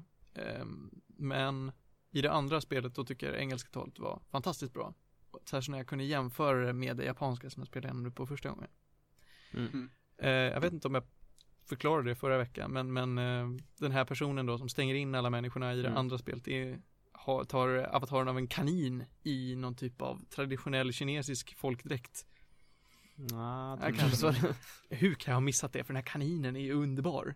Den, prat, den är jättesöt och drar massa kaninpans och pratar om mord. ja men det är typ, eh, åh, ska jag komma på någonting? Eh, you cannot go through this door. Det var en dålig pan, men, men det finns, det finns många bra också. Make like a rabbit and hop on out of here. Nej men eh, Den här kaninen då, den är, den är lite söt, den är inte med ah, överdrivet mycket. Men den ger liksom alla expositioner och förklarar hur, de här spel, hur spelet går till i början. Mm. Och den engelska rösten till den här kaninen. Herregud, jag ska Görs visa. av Benedict Cumberbatch. Nej, inte alls. Det är, det är någon kvinna som gör den. Och hon Ja. är otroligt duktig. Jag önskar att jag kunde spela upp lite, lite av, eh, här, alltså bara bits av hur den här kaninen låter. Jag ska visa er i pausen. Mm. Eh, men om man bara är nyfiken på det så googla upp hur Zero the Third låter i Virtues Last Reward. För det, nej, på, på engelska. På japanska är den också bra. Men det är svårt att bli imponerad för att man är så van vid överentusiastiska japanska skådespelare liksom. Titta på en, vilken anime som helst. bra! Ja, precis. Men den här, den här kvinnan har ju lyckats ta och göra göra exakt samma feeling bara konvertera över till så att det funkar för västerländsk publik. Hon är Mm. jätteduktig, herregud. Men kontentan av det här är ju då att nu med facit i hand så spela igenom de här spelen för guds skull. De är så otroligt bra. Eh, gillar man, alltså är, är man sugen efter det, en riktigt svår story, gillar man usual suspects, Mm. då eh, och vill göra det ännu fetare, då är det här någonting för dig. Det är, Om man inte gillar deckarkonventioner. om man inte gillar deckarkonventioner, har du trött, tröttnat på gamla Sherlock Holmes noveller, då är det här något för dig. Är du trött på morden i Midsummer, är det här något för dig. Vill du inte att Martin Beck ska, ska ha någonting med det att göra? Zero Escape-mannen. Mm. Nej, jag, du har verkligen, jag är fett taggad på spännande, du har sålt mig på den här. Mm, ja men eh, Ja. om du inte är sugen på att pröjsa 46 euro så kan jag familjedela mitt Steam-konto med dig och spara en slant. Det låter väldigt trevligt. Ja. Ja, vi är studenter, vi har inte alla Ja, vi i måste samla ihop det vi har liksom och poola ihop det. Nej men jag, jag är faktiskt riktigt sugen på att spela, jag har inte spelat så mycket Vision Lava-spel, men det låter intressant där tycker jag. Ja, jag önskar ju att du hade haft lite bättre koll på det här Marcus och kanske varit med förra veckan där jag förklarade i detalj över hur det här fungerade egentligen. Ja, För nu är det kanske lite rörigt, jag bara pratar om folk som dör och konstiga Mm. japanska noveller och trams. Jag vet inte, är det här, nå- alltså, är den här genren någonting för dig? uh, sådana här novellspel har jag ju spelat en del. Jag antar att det blir som typ eh, Wolf Among Us eller liknande. Ja, visst. Kanske mer pussel. Ja, eh, Jag, jag känner definitivt igen stilen och genren. Mm. Men vi kan kika lite på det i pausen. Eh, vi Mm. Fem minuter kvar, jag vet inte vad vi ska hitta på i de fem minuterna egentligen. Jag kan ställa en fråga om kokkonst från Besserwisser. Ja men det kan vi väl göra. Kör på det. Ska Fuck vi it. se hur eh, bra koll Martin har egentligen på På sin, Jag kunde ju Adam Tensta, men kan jag bearnaise? kan du flambera? Ah, Flambiren vet du, det är, jag bra på. Jag kan göra schnitzel. Jaha. Men det ska man nog inte flambiren för mycket. Snarare Här pandiren. har vi korten. Väldigt väl paketerat allting där, alltså det är ju lådor och plast och överallt. Ja men du vet om man inte paketerar dem ordentligt då försvinner doften av nytt spel. Ja det är Det ju vill man sant. inte missa. Kan man köpa det på burk? Oh, så gott det luktar. Okej. Hmm. Vilken kryddblandning av vitlök, persilja och rivet citronskal bör alltid ackompanjera en saftig ossobuco? Jag tar det en gång till. Vilken kryddblandning av vitlök, persilja och rivet citronskal bör alltid ackompanjera en saftig ossobuco? Vitlök, persilja. Uh. Ja, nu ställer du svåra frågor. Ding dong! Det är gremolata. Huvudingrediensen i ossobuco är kalvlägg i skivor. Ossobuco betyder ben med hål och refer- refererar till det hål mitt i benet där märgen finns. Åh fan. Ah nej, satt på tungan. Ja precis, jag hade ju det där om kalvlägg i alla fall. Vad hette kryddblandningen? Grotto? Eh, Groletto? gremolata. Gremolata. Gremolata. Jag känner ju igen gremolata. Det är min mamma pratar om det någon gång, men, men vad fan. Jag skulle inte kunna kasta upp det och säga att ja, ja, ossobuco. Det är Och där man har, gremolata. det är där man har gremolatan. Okej, vad har vi här då? Vilken kantonesisk benämning används om lättare smårätter, till exempel vårrullar, spare ribs och degknyten med grönsaker och kött? I Kina serveras rätterna traditionellt med en kopp te till frukost eller lunch, men har smugit sig in som en kvällsrätt på restauranger i väst. En kantonesisk benämning om lättare smårätter. Det här kan ju du i egenskap av hobbykines.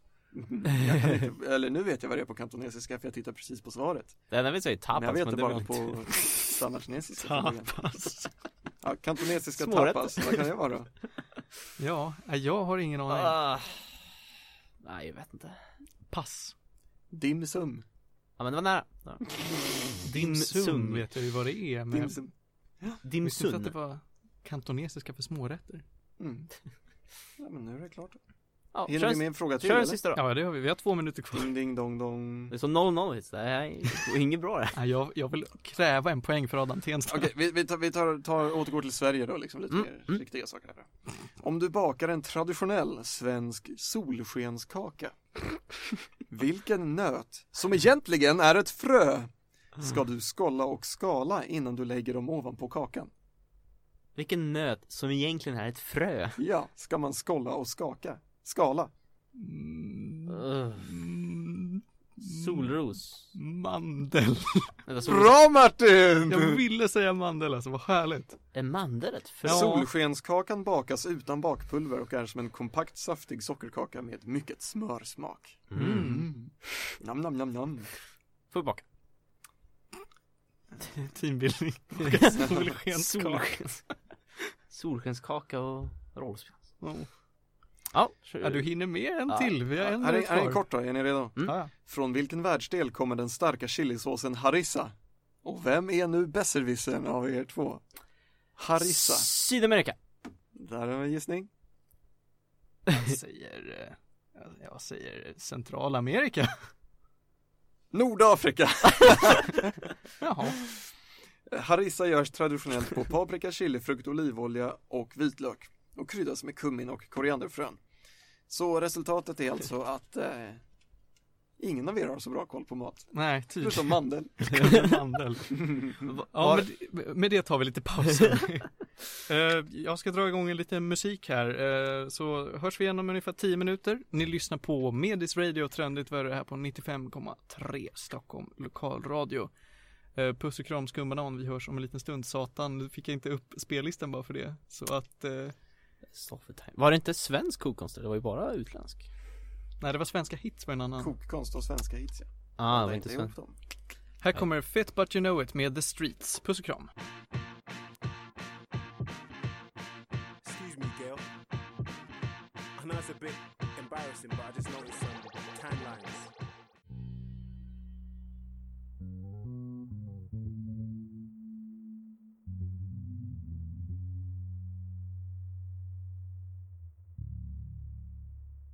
Yes, där var vi igång igen. Timme två, Medis Radio, trendigt värre. Wow.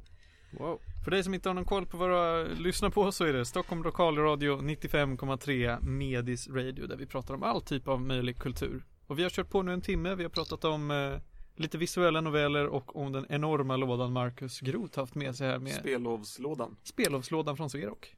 Fylld med gott spelgrejer. Ja, det var allt möjligt som har gått faktiskt. Nu kör vi på om 45 minuter till eh, och sen Mm. så går vi hem. eh, vi ska prata om Blade Runner här Ja. nästan, den nya Blade Runner 2049 eller vad fan. Ja, jag ville dra en bra, vad heter det, på tal om norr förut, men jag, jag, jag håller det sådär bara. Eh, på tal, eh, det här är ju Blade Runner, och Blade Runner 2049 är ju den här, äh, alltså, lite mer kultförklarade science fiction, ja nu kan vi säga, gen- eller inte genren, eh, serien. Som original Blade Runner är en film från 1982, tror jag, någonstans där. Med Harrison Ford. Ja, regisserad av Ridley Scott, så det är ganska kända namn där, men det här är ju så här. Det är en så kallad neo-noir typ, eller också en cyberpunk kan man väl säga Och det utspelar sig helt enkelt i framtiden år 2019, som jag upptäckte när jag såg om den här förra veckan Och i framtiden, som är liksom ganska ful, det är väldigt regnigt, det är överpopulation, det är slut på typ alla resurser, det finns inga djur. Det är dystopiskt och Ja, dystopiskt helt enkelt. Och där är det så att människan har upp, liksom uppfunnit en slags robotar som heter replicants. Och de är ungefär, de är identiska till människor, de är liksom till och med biologiskt liksom, de De har liksom samma konsistens och man, man ser allt, de ser exakt likadana ut Och eh, de, och de liksom jobbar, de liksom bor i vår värld och de gör så här, de används som typ slavar och sådana grejer liksom. Och första filmen handlar ganska mycket om att Ja, helt enkelt att de vill ha liksom ett riktigt liv, de vill inte vara slavar. De har bara fyra års liv för att de inte ska kunna få egna tankar om att tro att de ska kunna göra mer grejer. Så att första filmen i original handlar om att Harrison Ford är en Blade Runner Vilket är en sorts polis som helt enkelt jagar replicants helt enkelt. För att de har, de har nu blivit oly, olaglig, vad heter det, olagliga efter en olycka sedan tidigare Och nu är det helt enkelt att de jagas ner och dödas helt enkelt. Eller eh, pensioneras som de säger istället. På Blade Runner Och det, första filmen är Den är, alltså jag vet inte, jag har lite problem med den för att den är inte så här, vet när den kom ut Så var den inte jättepopulär har jag för mig, jag för mig att den inte var så himla lyckad. Och sen så har den liksom Ute efter åren fått upp någon slags kult eh, Status. Ja men precis, kultstatus liksom.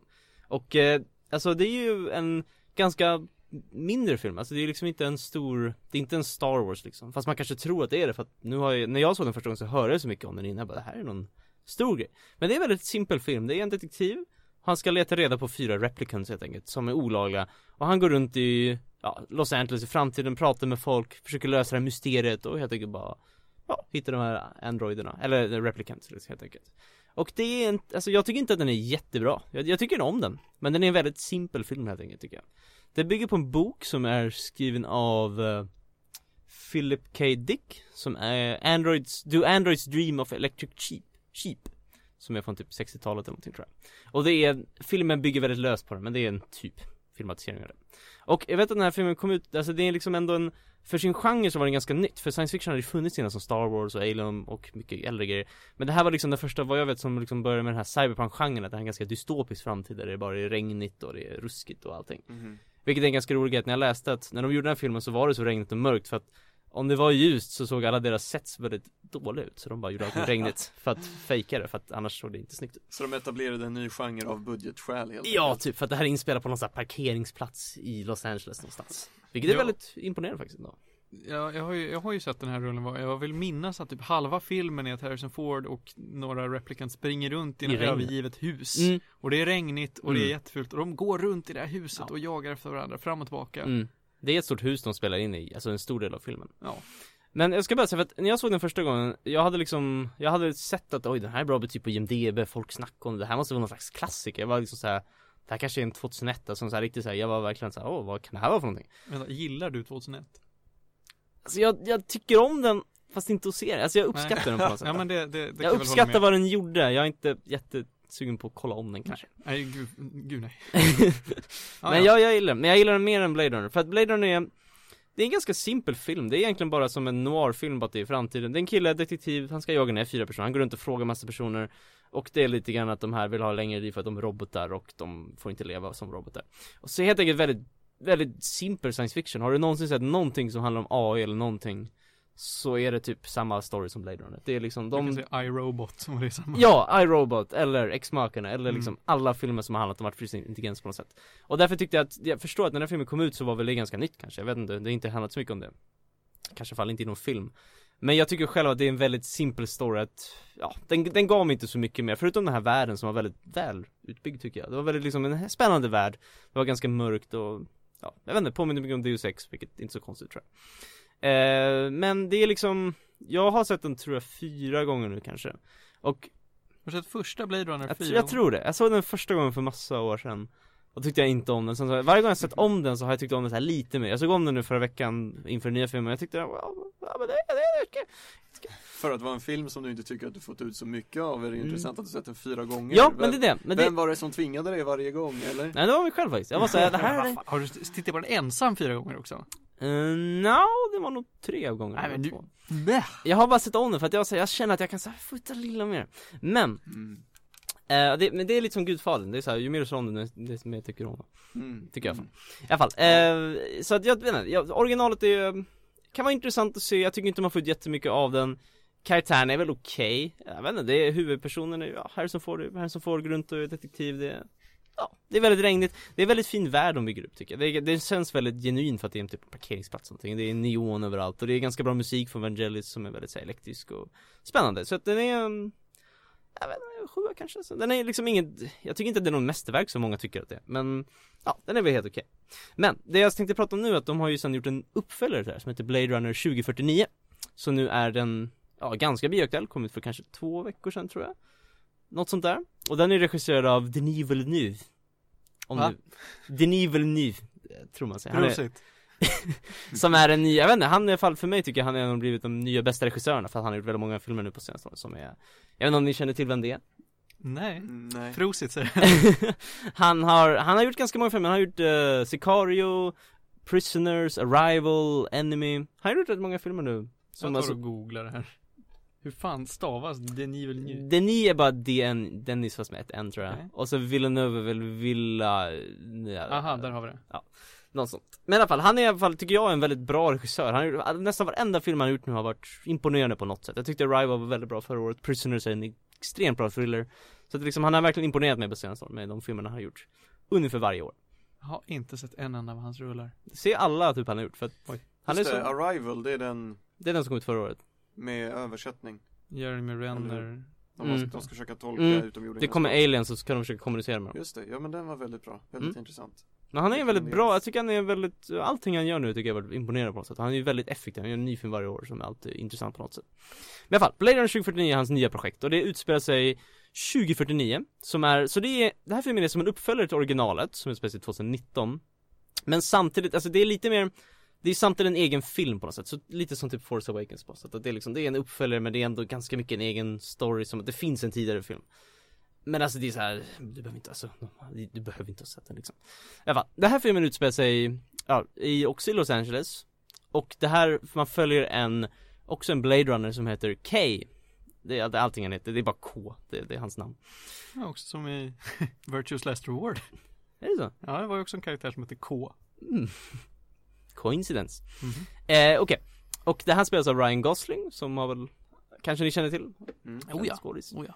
Eh, I alla fall, och han är också egentligen, han är också en Blade Runner så han går runt, jagar ner replicants Och i 2049 så är det så att nu har det liksom tekniken avancerat lite mer Så nu har de mycket bättre replicants som de kan göra, de är inte längre olagliga Men de är liksom mer som slavar, de kan liksom inte riktigt tänka själva, de är docila kan man säga liksom Mm. Att de har liksom De är liksom fortfarande som riktiga Alltså människor, de kött och blod och allt, man kan inte skilja dem Mm. på dem liksom Det enda så att de hela tiden går igenom tester där de kollar så att deras värden, typ hur de tänker, att de inte tänker för konstiga tankar, att de alltid håller sig till en viss baseline, så att de alltid De jobbar ju liksom för polisen och sånt, att de alltid går in och, de alltid kollas efter varje uppdrag, bara Har du liksom börjat få konstiga tankar typ eller någonting? Alltså replicants jobbar för polisen. Ja, i den här filmen så jobbar de för polisen och jagar andra replicants Eller Kay gör det i alla fall, så de används liksom i allvar liksom, folk kan anställa dem, liksom köpa dem och ha dem hemma och göra det liksom.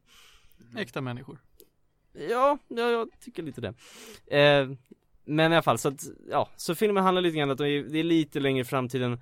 Framtiden är nästan Jag vet inte om man ska säga fulare, men om original Blade Runner är väldigt regnig och smutsig Så känns den här världen bara väldigt död, den är enormt stor, alltså den är mycket större film än originalet Los Angeles är mycket större. Mm. San Diego är liksom en soptipp typ eller någonting, liksom, det har blivit en del av Los Angeles på något sätt. allting bara växt ihop. Mm. Och det är en väldigt dyster, också ganska mörk värld, men den är så död liksom, det är bara massa replicants som går runt överallt och det är en väldigt tråkig värld att leva i alla fall. Och den här filmen har, vad jag tycker är en mycket bättre story än originalet. Jag ska inte säga vad den handlar om, men den är väldigt intressant, tycker jag, ur ett science fiction perspektiv. Jämfört med originalet som är väldigt simpelt, det är bara liksom en deckare typ, de har jagat ner. Den här filmen går, tycker jag, mycket djupare, den är typ nästan tre timmar också, den är skitlång Oj. Och eh, Harrison Ford är med också Vilket var med i trailersen, så att det, Jag har ju sett att han ser ju inte ut som någon annan i den där filmen. Han går ju runt i en Mm. tisha och jeans medan vet, andra han- går runt och ser jättecyberpunk mm, ut. Precis Men i alla fall så, Kay egentligen är att de ska, han ska liksom, han jobbar för polisen och han börjar liksom komma över ett mysterium som har någonting att göra med replicants och har lite så här koppling till originalet men väldigt svagt liksom på något sätt Så det är att du kan liksom på det Du kan se det här som en egen film som har en väldigt intressant story som jag tycker för science fiction kategorin har väldigt mycket liksom att erbjuda. Jag tycker det är väldigt spännande Men samtidigt så kan det också se lite som en uppföljare till originalet Så att om du har sett originalet så kommer du få ut ganska mycket av det nya Mhm. men samtidigt så är det också liksom att du kan se den här som en egen film och du kommer verkligen kanske tycka om den i alla fall. Eftersom Harrison Ford är med och spelar i Mm. 2049 också Är Mm. den alltså tänkt att utspelas just 30 Ja. år efter originalet? Ja men det är Så tidslinjen 2019 till ska hänga 2049 ihop. Det är 2019 till 2049 liksom Mm. Så det, det är med liksom, han är med där Och han spelar väl en roll som är ganska lik den han gjorde i Force Awakens liksom han är, han är med för att han var med förr liksom men eh, Det känns lite som hans karriär nu att han bara, "Ja, vad är det för filmer jag varit med i förut? Ja men jag, jag, jag gör det igen så Jag kommer tillbaks och gör lite Jag ser fram emot att se en Indiana Jones där han blir en, en biroll. Ja men han ska göra Han en- spelar Indys farsa typ Ja, precis. Ja men typ, han bara ger över hatten typ. Han ska göra det i 2019, det ska komma en ny också in i tror jag, femman Oh boy. Indiana Junior kanske. De ska göra en ny med honom, jag vet inte exakt hur det kommer bli där Men i vilket fall, så att jag tyckte verkligen om den här filmen. Jag tyckte inte den var liksom kanske den, alltså Många har sagt att den är jättebra och det var lite blandad liksom. Den är ganska seg, den är liksom absolut inte typ en actionfilm eller någonting. Det är en väldigt långsam thriller, mysteriumfilm kan man säga Som jag tycker har några ganska intressanta idéer för science fiction som inte jag i alla fall har sett förut Men som ändå bygger på hela Blade Runner grejen att det har någonting att göra med AI och liksom Har de rätt att vara människor? Får de vara människor? Fast då liksom tagit det lite längre liksom. Det är mycket, alltså det här är mycket större film än originalet För den här är tre timmar, det är fler karaktärer, det är mer som händer, det är liksom större allting Medan originalet är en väldigt liten film liksom på något sätt Och därför tyckte jag om den mer helt enkelt För att den känns mer unik och bara mer intressant att se liksom och sådär. Så jag tyckte alltså Jag vet inte om jag tycker originalet är väl, jag förstår varför. Det var liksom kult, det var väldigt nytt på den tiden men idag så är det liksom så Det känns som att det inte är någonting speciellt med den på något sätt liksom. Mm. Den här är väl liksom Den är mer intressant, den är mer välgjord, den är ganska samma, alltså det är ju samma genre liksom. Det är ju fan, samtidigt så här, det är ju inget revolutionerande i världen liksom, det är ju cyberpunk som jag sett den förr liksom. Men var väldigt välgjord story, den är mer intressant tycker jag bara att se på liksom Mm, mm. Så jag tyckte verkligen om den, absolut rekommenderat Och den går inte så bra för den heller vad jag läst, så att den har ju bara förlorat massa pengar. För det är ingen som vill se den verkligen Mhm. Vet vi varför? Jag vet inte, jag tror bara att det är svårt att, alltså jag vet inte, jag tror inte så många som vill se den helt enkelt. Det är lite såhär, det är inte liksom en actionfilm så du kan inte riktigt marknadsföra det till det är, det är inte en liksom familjefilm, det är bara typ de som, det känns som att det är de som vet vad Blade Runner är som går och ser den för att de vet vad det är liksom. Men det är lite svårt att veta liksom, vad är det annars? Hur ska man marknadsföra det liksom? Jag vet inte. Det är ju en science fiction men det är liksom Väldigt långsam science fiction, det är ingen liksom spännande som Star Wars på något sätt. Jag vet inte riktigt. Jag vet inte om det är därför det är svårt, Vi- ingen, de vet inte riktigt vilken publik som ska gå till riktigt.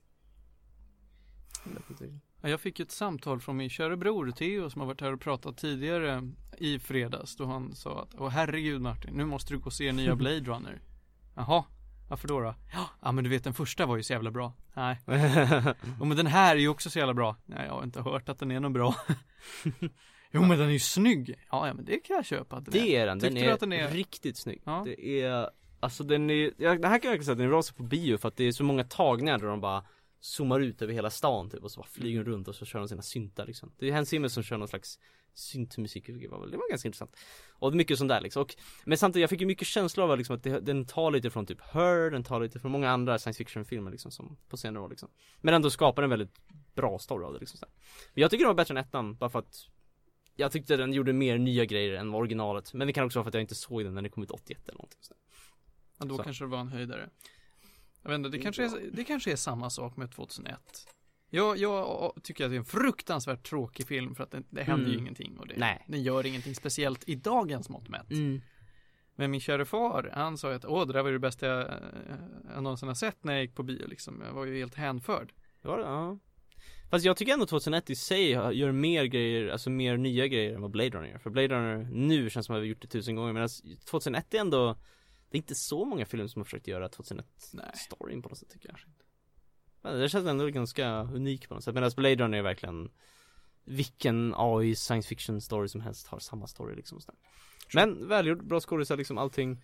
Ja, det kan ju stämma det där, för när 2001 omnämns nu för tiden i media mm. så är det ju alltid HAL som dyker upp. Mm, Så det är inte bara filmen i sig som är känd utan det finns ju faktiskt ett koncept, konceptet om en AI som blir Mm. fientlig liksom, som dyker upp. När man pratar om Blade Runner så är det ju faktiskt bara filmen i sig som nämns och det finns inget koncept som etablerats i filmen som blivit känt på samma sätt som Mm. HAL blev från 2001. Ja, alltså, men det är också, här är ju bara liksom en del av 2001 Det är ju inte ens huvud, alltså det är ju en Ja, precis, men största jag, delen jag av menar filmen är men... att filmen har det finns en del av filmen som har fått ett eget liv och blivit Mm, känt. Det ja, innebär att det finns ett koncept som har blivit i sig blivit etablerat och känt, fått ett eget liv bortom filmen Mm. som en nöjesprodukt bara liksom. Ja, okej Och det blir, ja, men jag. Blade Runner är mer som Ja det är någon film som typ verkar cool men man vet inte så mycket som pratas om den annars liksom eller? Mm, ja, så man kanske, nu kanske det kan göras en film som man säger, den påminner om Blade Runner i cinematografin Men HAL liksom kan vi känna igen i alla robotar som har gjorts sen dess i science fiction-filmer. Även de som är snälla liksom, Interstellar och så vidare. Mm. Interstellar är den film jag tycker mest liknar 2001 av typ. Alla. Men eh, alltså, den känns jätte, ja jag vet ja, nej, Säger du det? Ja, kanske det. tycker den För på att Interstellar också är väldigt lång kanske? Ja, jag vet inte, det känns som det handlar om sim, enklare, simplare grejer, eller liknande grejer. Ah, ja, men så att jag tycker absolut man ska se nya Blade Runner, men eh, Alltså förväntar liksom ingen, alltså det, det är svårt att säga liksom, det är ingen Star Wars, det är ingen liksom, wow vilken cool film, ja oh, det shit vad action och det är robotar och de skjuter och det Det är ganska långsam film, det är liksom mycket så här de går runt och typ upptäcker byggnader typ och det är skitlångsamt och det är mycket som i Blade Runner originalet, man går runt i den här stora byggnaden och bara är där Det är mycket sådana sekvenser som är väldigt långa och det är liksom Storyn är väldigt bra men det är liksom, du får verkligen Alltså vara beredd på att ta det väldigt lugnt Det händer inte mycket i den här filmen liksom, den är väldigt långsam Mm. Så 2001 fast kanske lite snabbare än 2001 Okej, Men, Ja. så att jag vet inte, alltså det, jag tycker de var jättebra men det Lite svårt att, jag vet inte riktigt vad jag ska rekommendera den här filmen till för att det gillar där man männet kommer lite för snabbt efter Ja, det, Det, det var verkligen en också. jättebra film men Ja, efter. alltså jag vet inte Jag vet inte vem jag skulle rekommendera till för, för att det är liksom Om man gillar typ science fiction som är lite mer Black Mirror än Star Wars kanske Lite mer liksom eh, psykologisk och lite tänkvärd Då finns det ju ändå många skäl att se Blade Runner 2049 så. Mm. Jo men om man gillar det liksom Det är inte absolut inte någon sommarrull, eller sommaractionfilm Gud, nej. liksom. Det är, det är oktober. Ja, det också Så Men Anna, ja, jag tyckte om det. Och Denis Villeneuve, han, alltså jag tycker alltid att varenda gång han gör en film så Han börjar fortsätta imponera bara Så han börjar bli nya Nya Christopher Nolan tycker jag Mhm. Åh. Ja, om den är, filmen är någonstans i samma liga som Arrival då tycker jag Ja alltså jag, jag tyckte ses. nästan Arrival tyckte jag var jättebra men jag tycker kanske den här var lite mer ambitiös än Arrival Jag vet inte, Arrival var ändå ganska safe Fast det var ju, ja jag vet inte, jag vet inte Arrival var väldigt bra också tycker jag Absolut rekommenderar den också Vill vi ge den ett par gäddor? Hmm, Om jag gör originalet Jag ger den typ någon sån här sexa, sjua någonstans däremellan. Jag, alltså jag tycker om den, jag tycker den kan vara absolut värd att se. Men Mm. alltså det liksom förväntar inte Alltså Star Wars eller, jag, jag, det är inte världens bästa grej. Jag tycker nog 2049 är en åtta. Jag tyckte om den. Okej. Mm. Jag tyckte den absolut var bättre än originalet, de är intressant för mig Jag skulle absolut kunna, jag var nästan direkt när jag såg klart den så var jag jag skulle kunna Antingen tänka att det skulle kunna vara längre eller att jag skulle kunna se om den direkt efteråt bara för att det känns som att jag skulle kunna se, se mycket mer grejer Som jag också tyckte med original Blade Runner Men eh, Ja, så att absolut liksom, det känns som en film jag skulle kunna sätta mig in i igen och bara hitta mer grejer och liksom, ja, tycka om det mer och mer och mer ser den för jag hittar massa symbolik och Massa sådana grejer jag tycker det är kul att leta efter sådär. Kommer du se den fler än fyra gånger? Det finns en chans för det Ja men herregud. Hur orkar du? Ja men alltså det här att man kan hitta mer i en film efter man ser den en gång liksom, det, det, är det finns något värde i det liksom. Det är som att Mm. spela om Det stämmer faktiskt. Ja, eller det är ju som, vad var det, jag såg om Avatar så här äh, 20 gånger tror jag eller någonting Var det den med smurfarna? Ja, okej. den såg jag enormt mycket när den kom Oj, oj, oj. Gud vad jag så, jag måste sett den typ 15 gånger eller något Oj. Jag vet inte om jag fick ut så mycket mer varje gång men det, det var en period där jag såg Nej den. det känns ju som en film där man kanske inte får ut väldigt mycket mer varje gång. Och den såg jag ett tag Nej men, eh, nej men absolut, rekommenderar att se den på bio eller liksom Bara se den om man tycker det låter intressant liksom Blade Runner 2049 Jag undrar också om de kommer göra en uppföljare för det här är en ganska sluten film liksom Så att de skulle absolut kunna göra mer filmer men Tror du den får grönt ljus i och med den Nej. dåliga? Det här är en väldigt hög budget för den här filmen också Ja, jo. Jag kan försöka nämna en grej till som var lite kul att efter jag såg klart den här filmen så var det så här. Det är ganska många trådar som introduceras som är så här. Hmm, undrar vad liksom, undrar vad det kommer ifrån. Alltså det är så här, det känns som att det fanns det någonting mer, skulle man veta om den här? För det är en del karaktärer som verkligen inte är med mycket. Så bara, skulle man liksom veta om det här på något sätt? Och så kollade jag upp så bara, ja, det hade släppts tre kortfilmer innan den här filmen med samma skådespelare Mm. och allting. Som finns på youtube, som jag såg efteråt. Det var ju en bra detalj kanske. Ja, ja, det visste inte jag. Så jag bara, aha. Så kollade jag på det, så den bara, ah, den introducerar, den här kortfilmen på sju minuter introducerar en av karaktärerna som är med, inte alls mycket i filmen, men så att han får lite mer djup kanske när man sen ser den liksom. Och jag tror du kan bara söka på youtube på typ Blade Runner 2049 short films eller någonting. Och då är liksom regissören som bara Hello, so I'm the director. I I have asked my friends to direct these short films så, för hans film. Så de var väl lite kul. De har berättat lite så här små grejer som ledde, lite som, vet du det, som utspelar sig mellan ettan och tvåan kan man säga. Fyller ut lite gaps och sånt där. Men alltså jag, jag fattar inte så de fanns så att, behöver absolut inte se dem. Men de ger lite mer tror jag. Så. Hmm. Mm. Okej. Men det rekommenderar jag tycker jag, jag tyckte om det. Bra. Ja, vi har 25 minuter kvar. Kör på. Ska jag våga dra igenom Persona 5? Oj oj oj. Hinner du på det? Jag, jag hinner nog det. Det är mest att det är lite svårt i och med att varken du eller Marcus har någon koll på det här. Whatsoever. Kan ju hålla på om du vill. Jag, jag, funderar på vart jag ska hålla på den för att varken Johan eller Ronja eller vad fan, säg Te, ja, Theo har ju järnkoll men han kommer inte dyka upp på ett tag. Eller gör han det? Mm. Eller gör han det? Frågan är ifall jag kan få hit Theo om två veckor. Han ska komma ner till Stockholm nämligen. Jag kan Eh, köra lite andra grejer så länge annars. Det kan vi göra. Vi, vet du vad, vi, vi tar Mm. och håller på den till en annan vecka. Ska vi prata lite Day of the Tentacle Vi gör det. istället? Jag är faktiskt rätt taggad på det, för jag satt nu i morse och bara Nej jag ska bli klar med det här spelet nu innan jag sticker till radion Marcus, vet du vad Day of the Tentacle är? Nej. Vet du vad Double Fine Productions är? Nej. Grim Fandango. Ja. ah, Monkey Island. Broken Age Ja. Broken Age ja. Psychonauts Nej. Ja. Ja okej, det Ja, är... det ringer lite jag, jag kan bara, eh, Double Fine är ju Tim Schafers företag som har gjort lite olika spel som Tim Schafer och... Vad heter han nu då? Han heter någonting. Men Tänker du på Ron Gilbert eller? Ja, Ron Gilbert, tack. Men det är väl inte hans Eller, De var ju... Men han gjorde ju Det var ju Snake. LucasArts back in the days. Jo men Double Fine är väl det som hände efter LucasArts eller? Ja, men det var ju LucasArts som gjorde Day of the Tentacle. Jo jo, jo det stämmer Ja, ja, men visst. Ja, fine, dra sorry. Fine bara. Jag kan bara, ja, precis, för att LucasArts, jag kan börja med det på den sidan LucasArts var ju det här företaget som gjorde massa roliga peka-klicka-spel på typ Jag vet inte om de gjorde på 80-talet också, men 80-90-tal någonstans Ja. där Mm.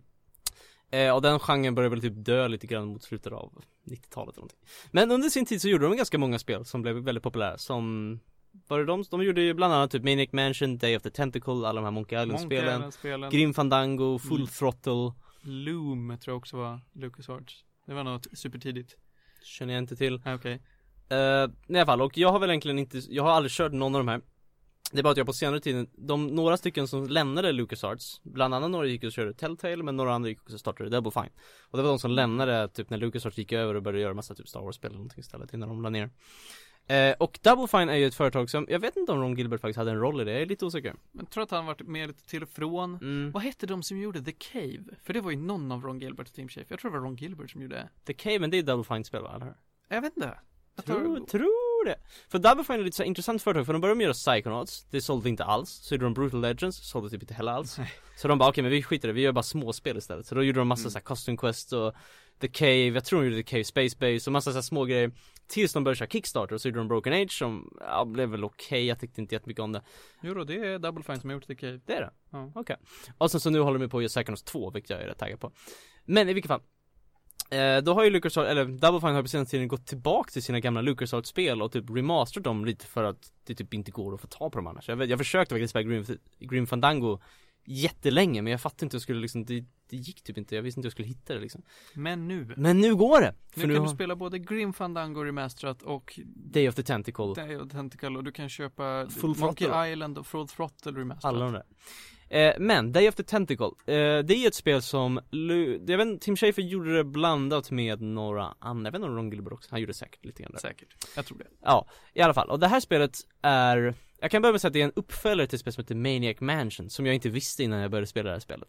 Och jag läste att Maniac Mansion är det första spelet som både utvecklat och publicerat av LucasArts. Och det kom ut typ, tror det var någon gång på 80-talet redan. Ja, det tror jag. det är rätt så gammalt, det är verkligen, om man kollar på det, det är inte snyggt, det är ett väldigt Så gammalt spel. Samtidigt som Blade Runner alltså. Ja, Ja, precis. det gick hand i hand om det. vi Men drar snabbt vad det är, vad det är för någonting. jag har inte kört det, du kanske Okej, kan jag, jag på- kan dra det Mm. skitsnabbt för att bara etablera vad det är för någonting. 2D peka-klicka-spel, eh, du är ett gäng ungdomar som ska rädda någon av deras kompisar från eh, Hus. Den, ja, från ett hus, ett jätte- jättestort hus. Där en elak familj bor, styrs av den, eh, den eh, Edison-familjen va, eller? Ja, precis, precis. Professor Fred, Fred Edison. Edison. Och han, Mm. alla hans spännande familjemedlemmar. Eh, så du, du väljer tre stycken karaktärer som har olika typer av krafter kan man väl säga, styrkor och svagheter. Så ska du gå in och få ut en kompis. Och problemet med sådana här gamla peka-klicka-spel är att du ska välja om du ska dra, putta, knuffa, Mm. eh, vrida, Du har liksom prata värld. med, alltså du har skitmycket olika grejer du kan göra med grejer. Mm. Eh, och det, det finns inget kontextsensitivt utan ska du trycka på en knapp eller ska du dra en knapp, du har ingen aning, du får chansa lite grann. Mm. Ja det är, ja. I Eh. can't do that! Så. Ja, precis. I don't wanna. Det är mycket sånt man får. Ja, eh, det var väl ett okej spel på sin tid, mm. men Ja, eh, kan vi bara, storyn är väl att det kommer någon meteorit och så händer någonting. Jag är ja, lite det, det som... kommer en meteorit och, och hjärntvättar hela den här familjen Ja. Edison.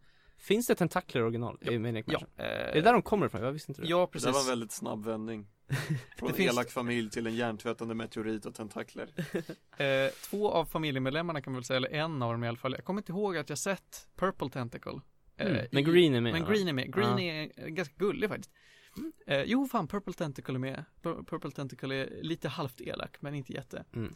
Eh, det, de bara bor i det här huset. De har ett eget rum och Green Tentacle gillar typ att kasta pil och spela datorspel och Ja, kolla de är- film. De här tentaklerna är bara liksom tentakler. Tänk att du har en bläckfisk fast den är liksom bara en tentakel. Fast de är Ja, ganska tjocka de och har typ tre sugkoppar och hoppar runt och. Precis, de hoppar bara runt och pratar och chillar. De är bara vanliga personer bara är tentakler. Och då i Day of the Tentacle. Ja, som är uppföljaren som är väl antar jag ganska fristående.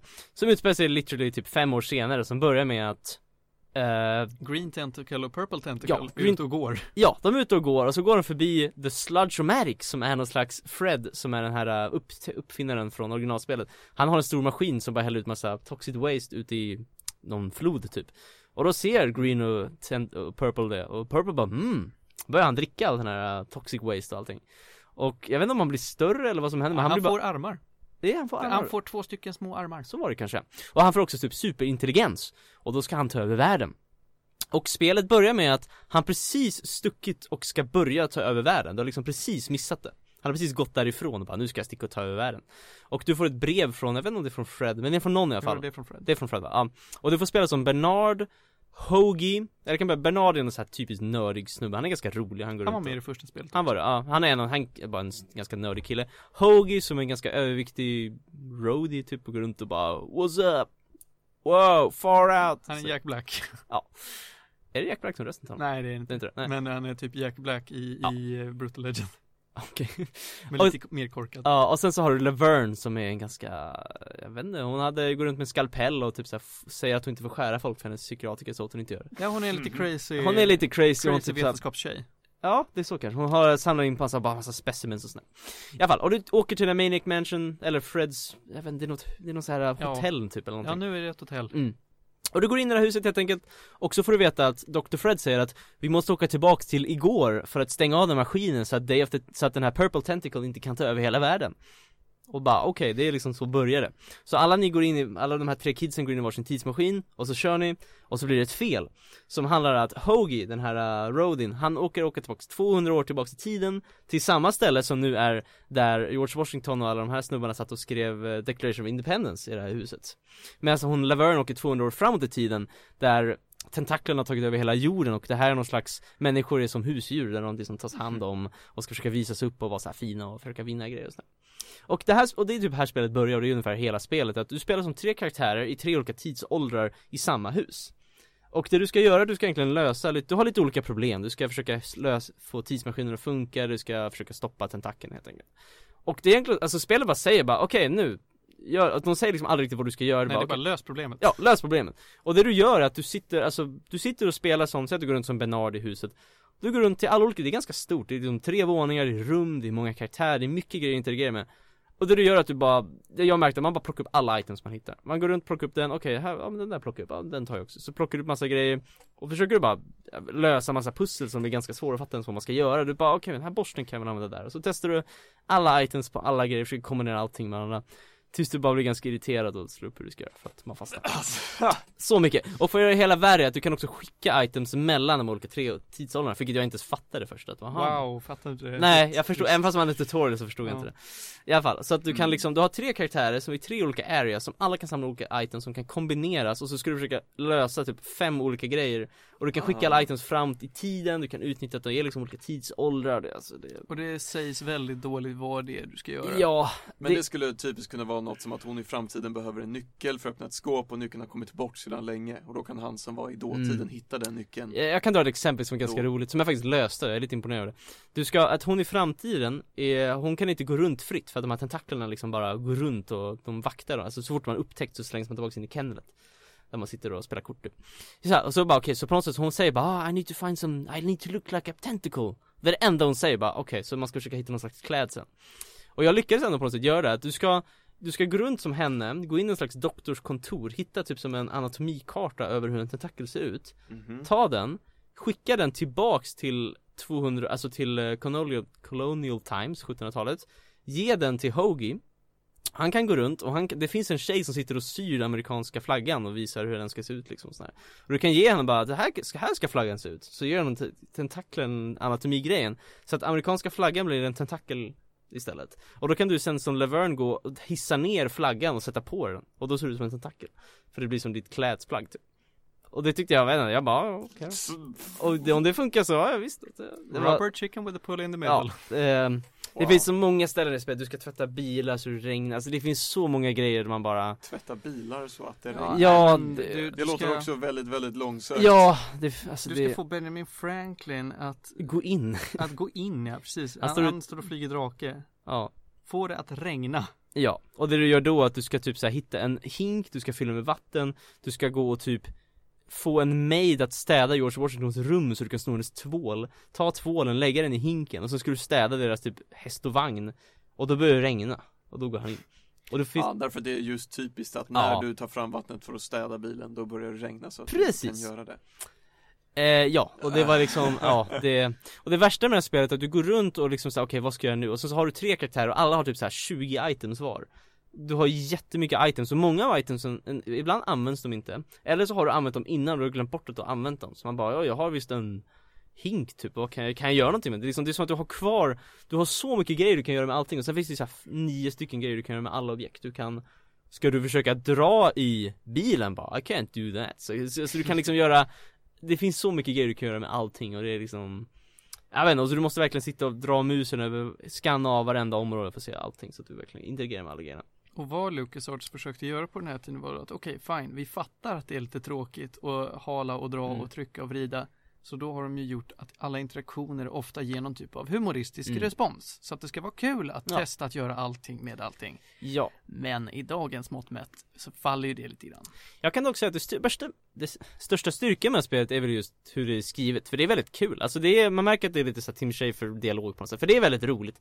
Man kan göra mycket grejer, man kan liksom man kan interagera, alla karaktärer har någonting kul att säga, alla karaktärer är väldigt liksom välskrivna på något sätt, alla är väldigt unika som du spelar med, du kan om du kombinerar på olika sätt så finns det olika responser som är rätt kul och storyn i sig är rätt intressant också, att du har liksom de här tentaklerna som ska hålla på och ta över världen, det är, det är ett rätt kul koncept tycker jag men det är inte så kul att spela hela tiden när du sitter där och bara, ah, vad gör jag nu då? Du får slå upp en guide bara. Det slutar med att jag bara hela tiden, okej, så fort jag körde fast så jag bara orkar inte ta reda på det här. Och sen så ibland så var det faktiskt, okej, det där kanske jag kunde ha kommit på. Men ibland så är det så, alltså, nej, jag vet Så inte. långsökt. Ja, så att det blir liksom inte, så jag, det blir inte så kul att försöka göra det för att det, man vet att man inte skulle komma på det. Men jag vet inte, jag spelade ändå för att det var väldigt, alltså det var kul skrivet, det var bra karaktärer tycker jag. Det var ändå en ganska intressant story att åka fram och tillbaka mellan tre olika tidsåldrar. Det tyckte jag om. Men det här var alltså ett eh, bra spel. Det är ett det, okej Alltså spel. det är, ja, alltså jag det är tyckte, roligt spel. ja, Okej. Mm. Kul att spela? Nej. Men kul att följa med och, och, och liksom Storyn och karaktärerna är kul, det händer roliga grejer i det här spelet liksom. Det är kul med tentakler som går runt och skjuter dig typ och... Så det här, här skulle vi alltså vilja ha som vi nämnde tidigare, den där iPhone-versionen där man inte behöver lösa pussel, men man får historien. Det beror på, jag skulle inte säga att iPhone-versionen till, till Escape är jättehärlig. Visst, pusslerna där är ju Mm. bra på ett sätt. Alltså det jag tycker de är ju värda att lösa. Här tycker jag att många pussel blir ju bara tråkiga för att Alltså det du gör är inte roligt utan det som är Nej. kul är ju responsen du får av att göra grejer. Mm. Ja, och vissa pussel är bara där för att Alltså för att, de, för att spelet ska bli längre, det, hela spelet är ju bara det liksom. Det finns inget, annars skulle du bara gå runt liksom. Det finns inget som tar, så att det blir långt. Men en del pussel märker man att det här har de bara lagt in för att Alltså det är så dumt, typ du ska Du ska få en person att skriva på ett kontrakt som ni har pratat om jättelänge. Och när vi väl får tag på det, han bara 'Jag vill inte skriva på det här' jag bara Nähä, men vi håller på i flera timmar och försöker hitta ett kontrakt, vi vill inte skriva på det och så bara, ha du ska, och så, liksom får man hålla på och fastna på sådana grejer som känns som helt så här äh, konstiga problem som man inte borde fastna på egentligen. Så det är väl det som är lite så här, ja jag vet inte, men samtidigt hela spelet är ju bara pussel liksom. Och det är det jag tror att spel, alltså det har ju peka klicka genren, eller äventyrsgenren gick ju väldigt mycket från att ha väldigt mycket pussel och sånt där från början. Men om du kollar idag hur det är typ med Telltale och så, så har de ju helt gått ifrån det och egentligen bara kör story istället liksom. Vilket jag förstår varför, för att mycket av pusseldelarna från de här spelen är inte säkert kul, jag vet inte Det är det som är spelet, men det är inte jättekul allting liksom Det är ju mer intressant bara som en storygrej liksom Mm. Just det, istället för att behöva fundera över vad ska jag göra nu för att komma vidare så ställs man inför ofta känslomässiga val Mm. istället. Är det, är det rätt av mig att göra så här? Är det verkligen den väg jag vill Ja, att spelet ska ta? Ja, Så det- känns det när man spelar Telltale, det är där det är som mest intressant. Vilken sorts hjälte Mm. vill jag vara? precis, och det är det finns inget sånt här liksom, det är en helt linjär story som du bara följer bara att du försöker lösa alla pussel och sådär liksom. Men jag ska dock säga att remasterversionen är väldigt bra dock ska jag säga, alltså rent hur den remasterar för att det roliga är att du kan när som helst klicka på en knapp och liksom byta mellan gamla grafiken och den nya och musiken, allting liksom ändras. N- När som helst, i cutscenes liksom, överallt kan du ändra det, fram och tillbaka. Samma sak har de gjort i, jag Full tror att de har gjort det i Full Throttle. Jag tror inte Grim Fandango Nej, inte Grim Fandango, men i Monkey Island-spelen har de gjort De det. har gjort det också, ja. Jag tyckte det var ganska kul för att jag fattade först inte att, jag spelade ju bara först på originalgrafiken, bara det här var ju inte så himla snyggt tyckte jag. Och sen så bara, ah okej man kan, man kan byta eh, Men de har gjort det väldigt snyggt för det här är ganska, allting är bara handritat, jag tror att det är handritat i alla fall Så det har förut var det väldigt pixligt och väldigt så, medan nu är det väldigt mycket snyggare tycker jag Det är bättre ljud allting Ja. För att jag vet när jag spelade Grim Fandango Remaster så tyckte inte det såg så mycket stor skillnad ut De har gjort lite, men det är ju, de har ju polygoner i spelet så det är väl inte jättemycket Nej, precis. Mm. De, de gjorde saker såg väl, att bakgrunden såg bättre ut och det var inte Mm. tank controls. Mm, det var typ det men alltså, vad man ska jämföra med många andra så här peka spel så tycker jag att storyn är kul Men jag skulle inte vilja spela om det här, det är ingen liksom Jag tyckte Grim Fandango tyckte var mycket roligare för att jag tyckte storyn var mycket bättre och bättre karaktärer. Men alltså, det här är liksom, det är ganska kul story, det är lite roliga karaktärer, de säger roliga grejer. Pusslen är ibland, jag har fått, fick några tillfällen när jag bara okej det där var, ja, men jag, jag löste det på ett sätt och det kändes rimligt. Men många gånger är det så här, ja, okej, okej då, så är det väl kanske och det är inte jättekul att spela det men jag, jag tycker det kan vara värt att spela fan om man tycker det är kul med så här På rea är det värt att köpa och Ja, och det är inte, alltså det är ju typ fyra timmar kanske, det är inte långt. Det går ganska snabbt, om du inte kör fast Alltså om du kör fast kan det ta 100 timmar, jag vet inte hur länge du sitter där. Värt att lägga till där är också att eh, man kan ju också köra Maniac Mansion i det.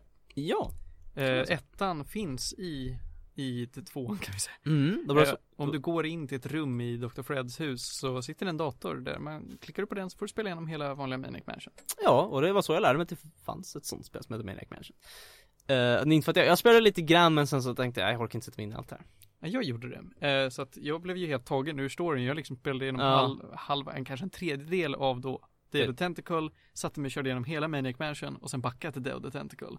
Vilket är bättre tycker du om? Jag tycker absolut att eh, Day of the Tentacle är bättre spelet. Det är det? Ja, okej.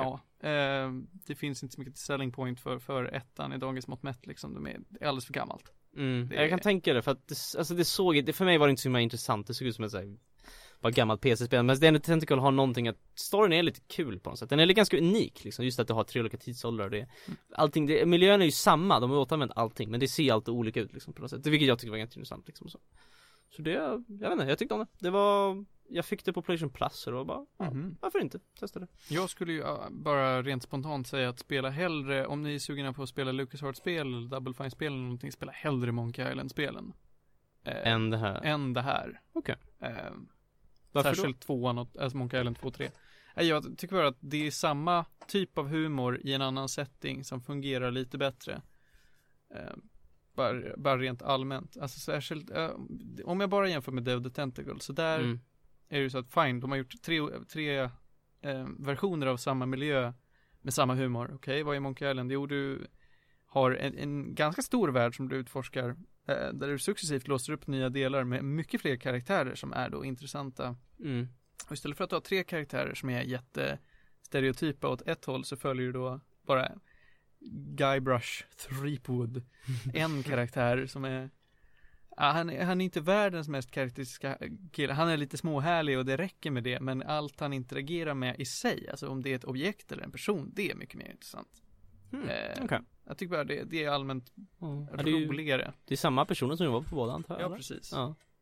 Ja, men, ja, jag tycker de har åldrats bättre helt enkelt. Ja, jag vet inte, jag, bara att jag gillar liksom, jag har alltid gillat de här Team Schafer storiesna och allt det de har gjort Men jag tycker att Alltså om man ska spela någonting, jag tycker ändå Grim Fandango och sådana spel har varit roligare jag, jag har fått ut mer av de här Men det här var ett kul spel, det var inte liksom en stor tidsinvestering Bara man kollar upp ibland för att ibland är det inte värt att försöka lösa pussel för det är bara inte kul Så. Jag kommer att tänka på ett modernt spel som jag tycker har gjort den här genren en del rättvisa. Tumbleweed Park? Nej. Eh, Book of Unwritten Tales.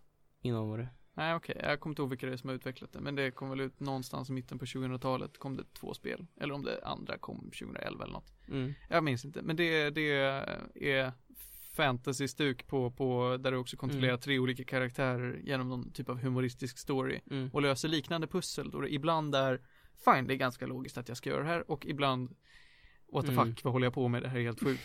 Ja, Men men, där selling pointen fortfarande blir det bra manuset och Ja. roliga karaktärer. så tycker jag också Broken Age var ganska mycket också För Mm. det var ju också, Broken Age är ju deras senaste spel kan man väl säga då Från, Broke, eh, från Double Fine alla fall med Tim Schafer. Och det var också ungefär samma sak, du hade två storylines du kunde spela en samtidigt. Det var väldigt intressant värld, intressant karaktär. Vissa pusslar var väldigt otydliga och väldigt konstiga och sådär. Men eh, Ja, det är väl det. Och Thumbleweed Park har jag hört är väldigt bra också, jag har inte kört det. Men det är ju Ron Gilbert. aning om vad Thumbleweed Park Det är Ron Gilbert stack ju från Double Fine och gjorde sitt eget spel. Som är verkligen ett typiskt såhär Maniac Mansion spel typ. Som ska vara väldigt bra helt enkelt. Det är någon park typ, jag vet inte. Jag har ingen aning vad det är för någonting. Så Men jag vet inte, man gillar lite spelhistoria och eh, ja, de här remasterna tycker jag är väldigt, alltså de är väldigt tillgängliga också på något sätt. De är ju väldigt mycket lättare än att gå tillbaka och försöka spela någon original Day of the Tentacle liksom. Så att det är, det är bra om man bara vill ha en chans att spela det tycker jag absolut. Testa, det är kul. Tyckte om det. Grymt. Mm, Ja, vi har fyra minuter kvar så jag skulle ju kunna köra tre snabba. kör på. Jag har inte tre snabba, jag har inte förberett tre snabba till den här veckan.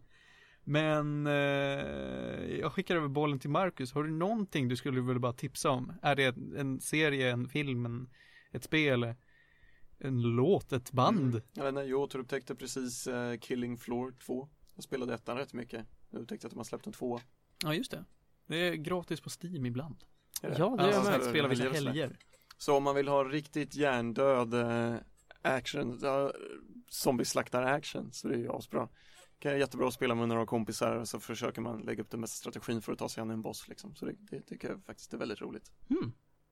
Ja, jag kan väl börja dra ett, uh, börja spela Starcraft igen Det är Jaha, kul om man vill ja, ha ett just det, 40 ja, jag har sett dig spela Mm. Starcraft. Jag börjar ta mig in i den igen, jag ska, jag ska köpa Legacy of the Void tänkte jag ska bara Jag blev taggad igen, det är kul Det är Nice. fortfarande kul Det är dock eh, jobbigt att tänka mycket, men det, det är kul Kul att köra Väldigt kul, eh, det är väldigt kul multiplayer för att det är så sjukt hektiskt Men det känns kul att bli bra på Bara lära sig timmingar så behöver du inte tänka så mycket. Ja, lära sig build göra orders, rätt det så Måste bara lära mig alla kommer du en bit i alla fall.